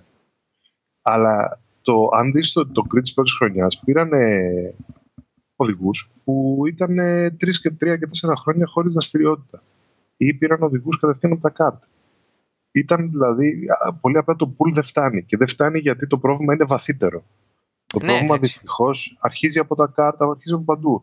Αρχίζει από τα στερεότυπα. Αρχίζει από το ότι καλός ή κακός το μηχανοκίνητος αθλητισμός θεωρείται ένα αντρικό σπορ. Το οποίο είναι ηλίθιο. Είναι πραγματικά ηλίθιο. Ε, δεν αρέσει τόσο πολύ στα, στα στα κοριτσάκια, δεν αρέσει πιο πολύ στους γονείς που θέλουν τα κοριτσάκια να κάνουν κάτι άλλο. Ξέρεις, όλα αυτά τα πράγματα είναι ένα πακέτο, μια πραγματικότητα που θέλει χρόνο να αλλάξει. Και επειδή τέλος πάντων ε, εκεί δεν υπάρχει ορισμός, μπορεί να μείνεις για τρία χρόνια, εάν σιγά σιγά βάζανε 4-5 ε, καλές οδηγούς, ε, θα έφτανε με ένα πουλ 20 καλών οδηγών και μετά θα είχες ένα ωραίο θέαμα. Εμένα με ανησυχεί το αν δε, αν είναι τόσο ανομοιογενές στο grid. Γιατί θα έρχεται σε πολύ ευθεία σύγκριση με τα άλλα δύο και θα κάνει μεγάλο κοντράστ. Η, η ανομοιογένεια θα με επιτρέψεις να τη διαγνώσω και στα F2 και F3. Δηλαδή, ε, σαφέστατα δεν θα δεις... Ε, εντάξει, η αλήθεια είναι ότι η πρώτη χρονιά της W Series έβγαλε έναν εραστεχνισμό από την 6η, 7η, 8η θέση και κάτω. Αυτό, ε, αυτό ακριβώς. Με τον ένα με τον άλλο τρόπο. Αλλά... Ήταν αναμενόμενο όμως γιατί ήταν. Μα. Ε, μια νεοτεχνική κατηγορία. Είχε... Ακριβώς, ναι, ναι. Δεν υπήρχε προεργασία. Δηλαδή, αν τους δώσεις εκτός ε, λίγο, λίγο χρόνο, θα είναι μια χαρά. Ναι, μια χαρά. Είναι, ενδεχομένως είναι και περίεργο το ότι ο πρωταθλητής πρέπει να φύγει, οπότε δεν μένει ε, το ταλέντο, θα μου πεις, ναι, πρέπει να φύγει η πρωταθλητριά, γιατί άμα κάτσει χάνεται η ουσία της κατηγορίας έχει κερδίσει μια χρονιά, έχει κερδίσει την αυτοπεποίθηση, παίρνει και νομίζω 200.000, 150.000, ναι, ναι, ναι. κάτι τέτοιο. OK, okay, είναι ένα βήμα για ένα budget. Βοηθάει και χαρά η διοργάνωση να, να βρουν κάποιους χορηγούς. Ναι, εντάξει. Μα είναι σαφές ότι το W Series ε, ξεκινάει και ακόμα. Δηλαδή, έχει χάσει και μια χρονιά που θα μπορούσε να είναι μια πολύ καλή mm-hmm. ευκαιρία τους να, να έρθουν σε επαφή περισσότερο με τις απαιτήσεις του να έχω ένα πρωτάθλημα τέτοιου επίπεδου, να μεγαλώσουν, ας πούμε, να ωριμάσουν όλες οι συνθήκες και να μεγαλώσουν ε, περισσότερο και οι προσδοκίες αναμενόμενα. Εντάξει, OK, okay, σκέψου η Φόρμουλα E να κάνει μια χρονιά και τη δεύτερη να μην έκανε. Εντάξει, OK. Okay. Δεν θα ήταν το ίδιο ναι, πράγμα άμεσα. Δεν θα, δεν θα επιβίωνε. Εγώ ναι, δεν θα, ίσως και να μην επιβίωνε, αν και ο Αγκάγκ είναι μεγάλη Αλλά... Σε μια άλλη ιστορία. Καλά, και μια άλλη εκπομπή. Καλά. Άμα σου πω τι, αίμα, τι έγινε με. Καλά, εντάξει. Κάτι με Αγκάγκ τώρα θα, θα δείτε εν ευθέτω χρόνο. Ε, το, το ιδιαίτερο λοιπόν με W Series, για να το, κόψουμε, να το κλείσουμε για αυτό το θέμα, μάλλον όχι να κόψουμε. Να το κλείσουμε για αυτό το θέμα είναι το εξής. Θα μπορούσε να δουλέψει όντως. Ακούω και καταλαβαίνω τι λες όσον αφορά τον ανταγωνισμό και την ευθεία σύγκριση που θα γίνει ενδεχομένως και όχι ενδεχομένως, στάνταρ θα γίνει από μια μεγάλη μερίδα του κοινού ε, με την F3 και την F2. Εδώ κατέβηκε το, στο Le Mans η Richard Mid Racing για δεύτερη χρονιά με πλήρες γυναικείο line-up, τρεις γυναίκες και γυναίκα επικεφαλής. Και έγινε είδηση. Εντάξει, καταλαβαίνω γιατί έγινε είδηση και εγώ το αναδημοσίευσα από τους Financial Times που έκαναν εξαιρετικό κείμενο. Αλλά δεν θα έπρεπε. Δηλαδή, mm. δεν, θα έπρεπε. Επειδή θα γίνει η σύγκριση και γίνεται και η σύγκριση ανάμεσα σε 19, γυναίκες, σε 19 άντρες και μία γυναίκα όπως ήταν η Καλτερών το, στην F2 πέρυσι. Και άρχιζαν και λέγανε όλοι κτλ. Χωρίς να βλέπουν επιμέρους τι συνέβαινε σε κάθε αγώνα. Απλά βλέπανε μια γυναίκα 18 και σου λέει δεν το έχει. Ε, οπότε καταλαβαίνω τι λες. Αλλά θέλω να τους δω εκεί. Γιατί κοντά στα, ε, στα ξερά καίγονται και τα χλωρά. Δηλαδή θα πάρει λίγη από την ε, έγλη της Φόρμουλα 1 και του να είμαι support race της Φόρμουλα 1 ή το W Series. Και είναι αλλιώς να είσαι στο paddock της Φόρμουλα 1 και αλλιώς στο paddock του DTM. Αυτό είναι σίγουρο. Και θα τους βοηθήσει να βρουν και χορηγούς. Οπότε ξέρεις να μην είναι και οικονομική καταστροφή αυτό το πράγμα για τους ε, ναι, υποστηρικτές του πρωταθλήματος. Εντάξει, ναι, ναι, σίγουρα αυτό. Ναι. Σου λέω, ε, έχω προβληματιστεί γιατί ε, ζούμε σε μια εποχή που με τα social media ε, τα πράγματα είναι αδυσόπιτα. Δηλαδή, άμα σε πιάσουν στο ψηλό, σε τελειώνουν. Ε, αυτό μόνο με προβληματίζει. Κατά άλλα, είμαι πολύ υπέρ, πάρα πολύ υπέρ. Ε, και μια και για το Λεμάν και για το γυναικείο πλήρωμα. Ρε φίλε, εγώ άμα ήμουν στο Λεμάν, θα πήγαινα στο γυναικείο πλήρωμα, αλλά όχι για το γυναικείο πλήρωμα. Θα πήγαινα να μιλήσω με αυτό το κορίτσι που βρέθηκε ένα βήμα από το θάνατο στο Α, Μακάο. η Σοφία Φλέρ. Ναι, και παρόλα αυτά έχει τη λύσα και τρέχει ακόμα. Δηλαδή, ποιος άνθρωπος με, πώς το πω, με λιγότερη λύσα. Μπορεί να πεις και λογική. Θα ζούσε αυτό το πράγμα, θα έβλεπε στο YouTube αυτό το πράγμα να περνάει, να, να, να, να επιζεί από αυτό το πράγμα που έδινα όταν το είδα πιθανότητες μηδέν, έτσι. Ε, και θα γύρναγε να τρέξει. Που ναι, σίγουρα ναι. έχει μέσα της ένα σωρό ακόμα, έτσι, φαντάζομαι. Δεν ξέρω, αλλά φαντάζομαι. Εντάξει, είναι θα ήθελα να της μιλήσω, δηλαδή πραγματικά θα ήθελα να της μιλήσω. Μην δαιμονείς τώρα και στείλω κανένα μήνυμα. Να το στείλεις, γιατί δεν το στείλεις; Στην, ε, στην ε, manager. Εντάξει, το ε, έχουμε κλείσει τώρα με τους Γάλλους. Απλά. ε, το, ναι, έχουμε μιλήσει με Γάλλους. Εντάξει, θα δούμε τώρα. Κοίτα, με, με τριγκάρουν κάτι τέτοιε ιστορίες, είναι η αλήθεια. Και νομίζω πρέπει να τριγκάρουν όλους μας γιατί ε, το all female team είναι καλό σαν ιστορία, αλλά ποιες είναι αυτές οι κυρίες; Αξίζουνε, φυσικά και αξίζουν. Εγώ δεν, εγώ δεν είδα ούτε μία η οποία να μην το αξίζει. Ακόμα και η Λέγκε, η οποία η δύσμοιρη τελευταία στιγμή της είπαν έλα τρέξε, γιατί τραυματίστηκε η κανονική οδηγός τη ομάδας. Ε, το, εντάξει, μια χαρά το βγάλε το, το stint και έκανε και βραδινό στην η Λέγκε. Αλλά ε, εντάξει, OK. Okay. Όπως ε, το ίδιο μπορεί να πει κανείς και για πάρα πολλούς άντρες. Αλλά ναι, δεν είναι θέμα γυναίκας. Δεν λέω ότι οι γυναίκες είναι ηρωίδες και οι άντρες είναι φλόροι. Και ο Κορέα, ο ο άνθρωπος ο οποίος είδε ένα συναθλητή του να χάνει τη ζωή του μπροστά στα μάτια του. Και έχει πάθει και τόσα πολλά και ο ίδιος σωματικά. Ε, τι ήρωας είναι και πόσο πεισμωμένος είναι να επιστρέψει το 21 με το καλό. Οπότε ναι, εντάξει. Είναι, ξέ, είναι, ιδιαίτερο, είναι ιδιαίτερο πράγμα τα Feeder Series. Εσύ το ξέρεις καλύτερα από μένα 100 φορές. Είναι ένα μείγμα πολιτικής και ε, ταλέντου και συνδέσεων και γνωριμιών. Περισσότερο από τη Φόρμουλα 1 ενδεχομένως. Ε, και εγώ το θαυμάζω όλο αυτό. Δηλαδή γι' αυτό ήθελα να μιλήσω και με έναν άνθρωπο που το ξέρει. Γι' αυτό ήθελα να κάνω μια εκπομπή μια μισή ώρα πια κοντεύουμε που να το ξέρει. μα... Βγήκε, λίγο μεγαλύτερη η αλήθεια. Ε, μα εγώ ήθελα πραγματικά να μιλήσω με έναν άνθρωπο που το ξέρει. Μα αυτή ήταν η λογική μου. Δεν ήθελα να βγω εγώ να πω αμπελοφιλοσοφίες. Οπότε σε ευχαριστώ πάρα πολύ καταρχάς που ήρθες. Εγώ ευχαριστώ. Πέρασε υπέροχα. Ε, δεν ξέρω αν θα να σε κάποιο σχόλιο. Θα αρέσει σίγουρα, θα αρέσει. Όχι, όχι, όχι. όχι. Θα... Νομίζω... Ναι. Τα, τα είπαμε όλα. Θα τη απελήσω εγώ να αρέσει. Μην αγχώνεσαι. Θα, θα τη απελήσω εγώ να αρέσει. Ε, λοιπόν, αποφώνηση. Ε, τι να πω. Μας ακούτε από halftone.fm πρώτον. Αν δεν μας ακούτε ήδη από αυτό και μας ακούτε από Spotify ή Google Podcast ή Apple Podcast. Ε, ευχαριστούμε πάρα πολύ. Θα μας βρείτε και σε αυτά τα τρία ε, portals. Στην, ε, στο Halftone FM δεν ακούτε μόνο Oversteer, ακούτε και όλα τα υπόλοιπα τεχνολογικά και gaming show. Αυτά από εμένα. Θα τα ξαναπούμε την άλλη εβδομάδα ε, στις 29 ε, του μήνα μετά το Grand Prix Ρωσίας, το οποίο έρχεται. Έχουμε και για τους ε, δίτροχους φίλους, ε, μάλλον για τους φίλους του δίτροχου. Ε, Grand Prix Emilia Romagna, όχι Grand Prix, τι λέω. Ε, τι έχουν τώρα; Α, Βαρκελόνη έχουν, ναι, Emilia Romagna είχαμε προχθές. Ε, Βαρκελόνη με συνέχεια MotoGP, γίνεται εκεί και γίνεται χαμός. Ε, και αυτά. Θα τα ξαναπούμε. Συνεχίστε να ακούτε halftone.fm. Γεια σας.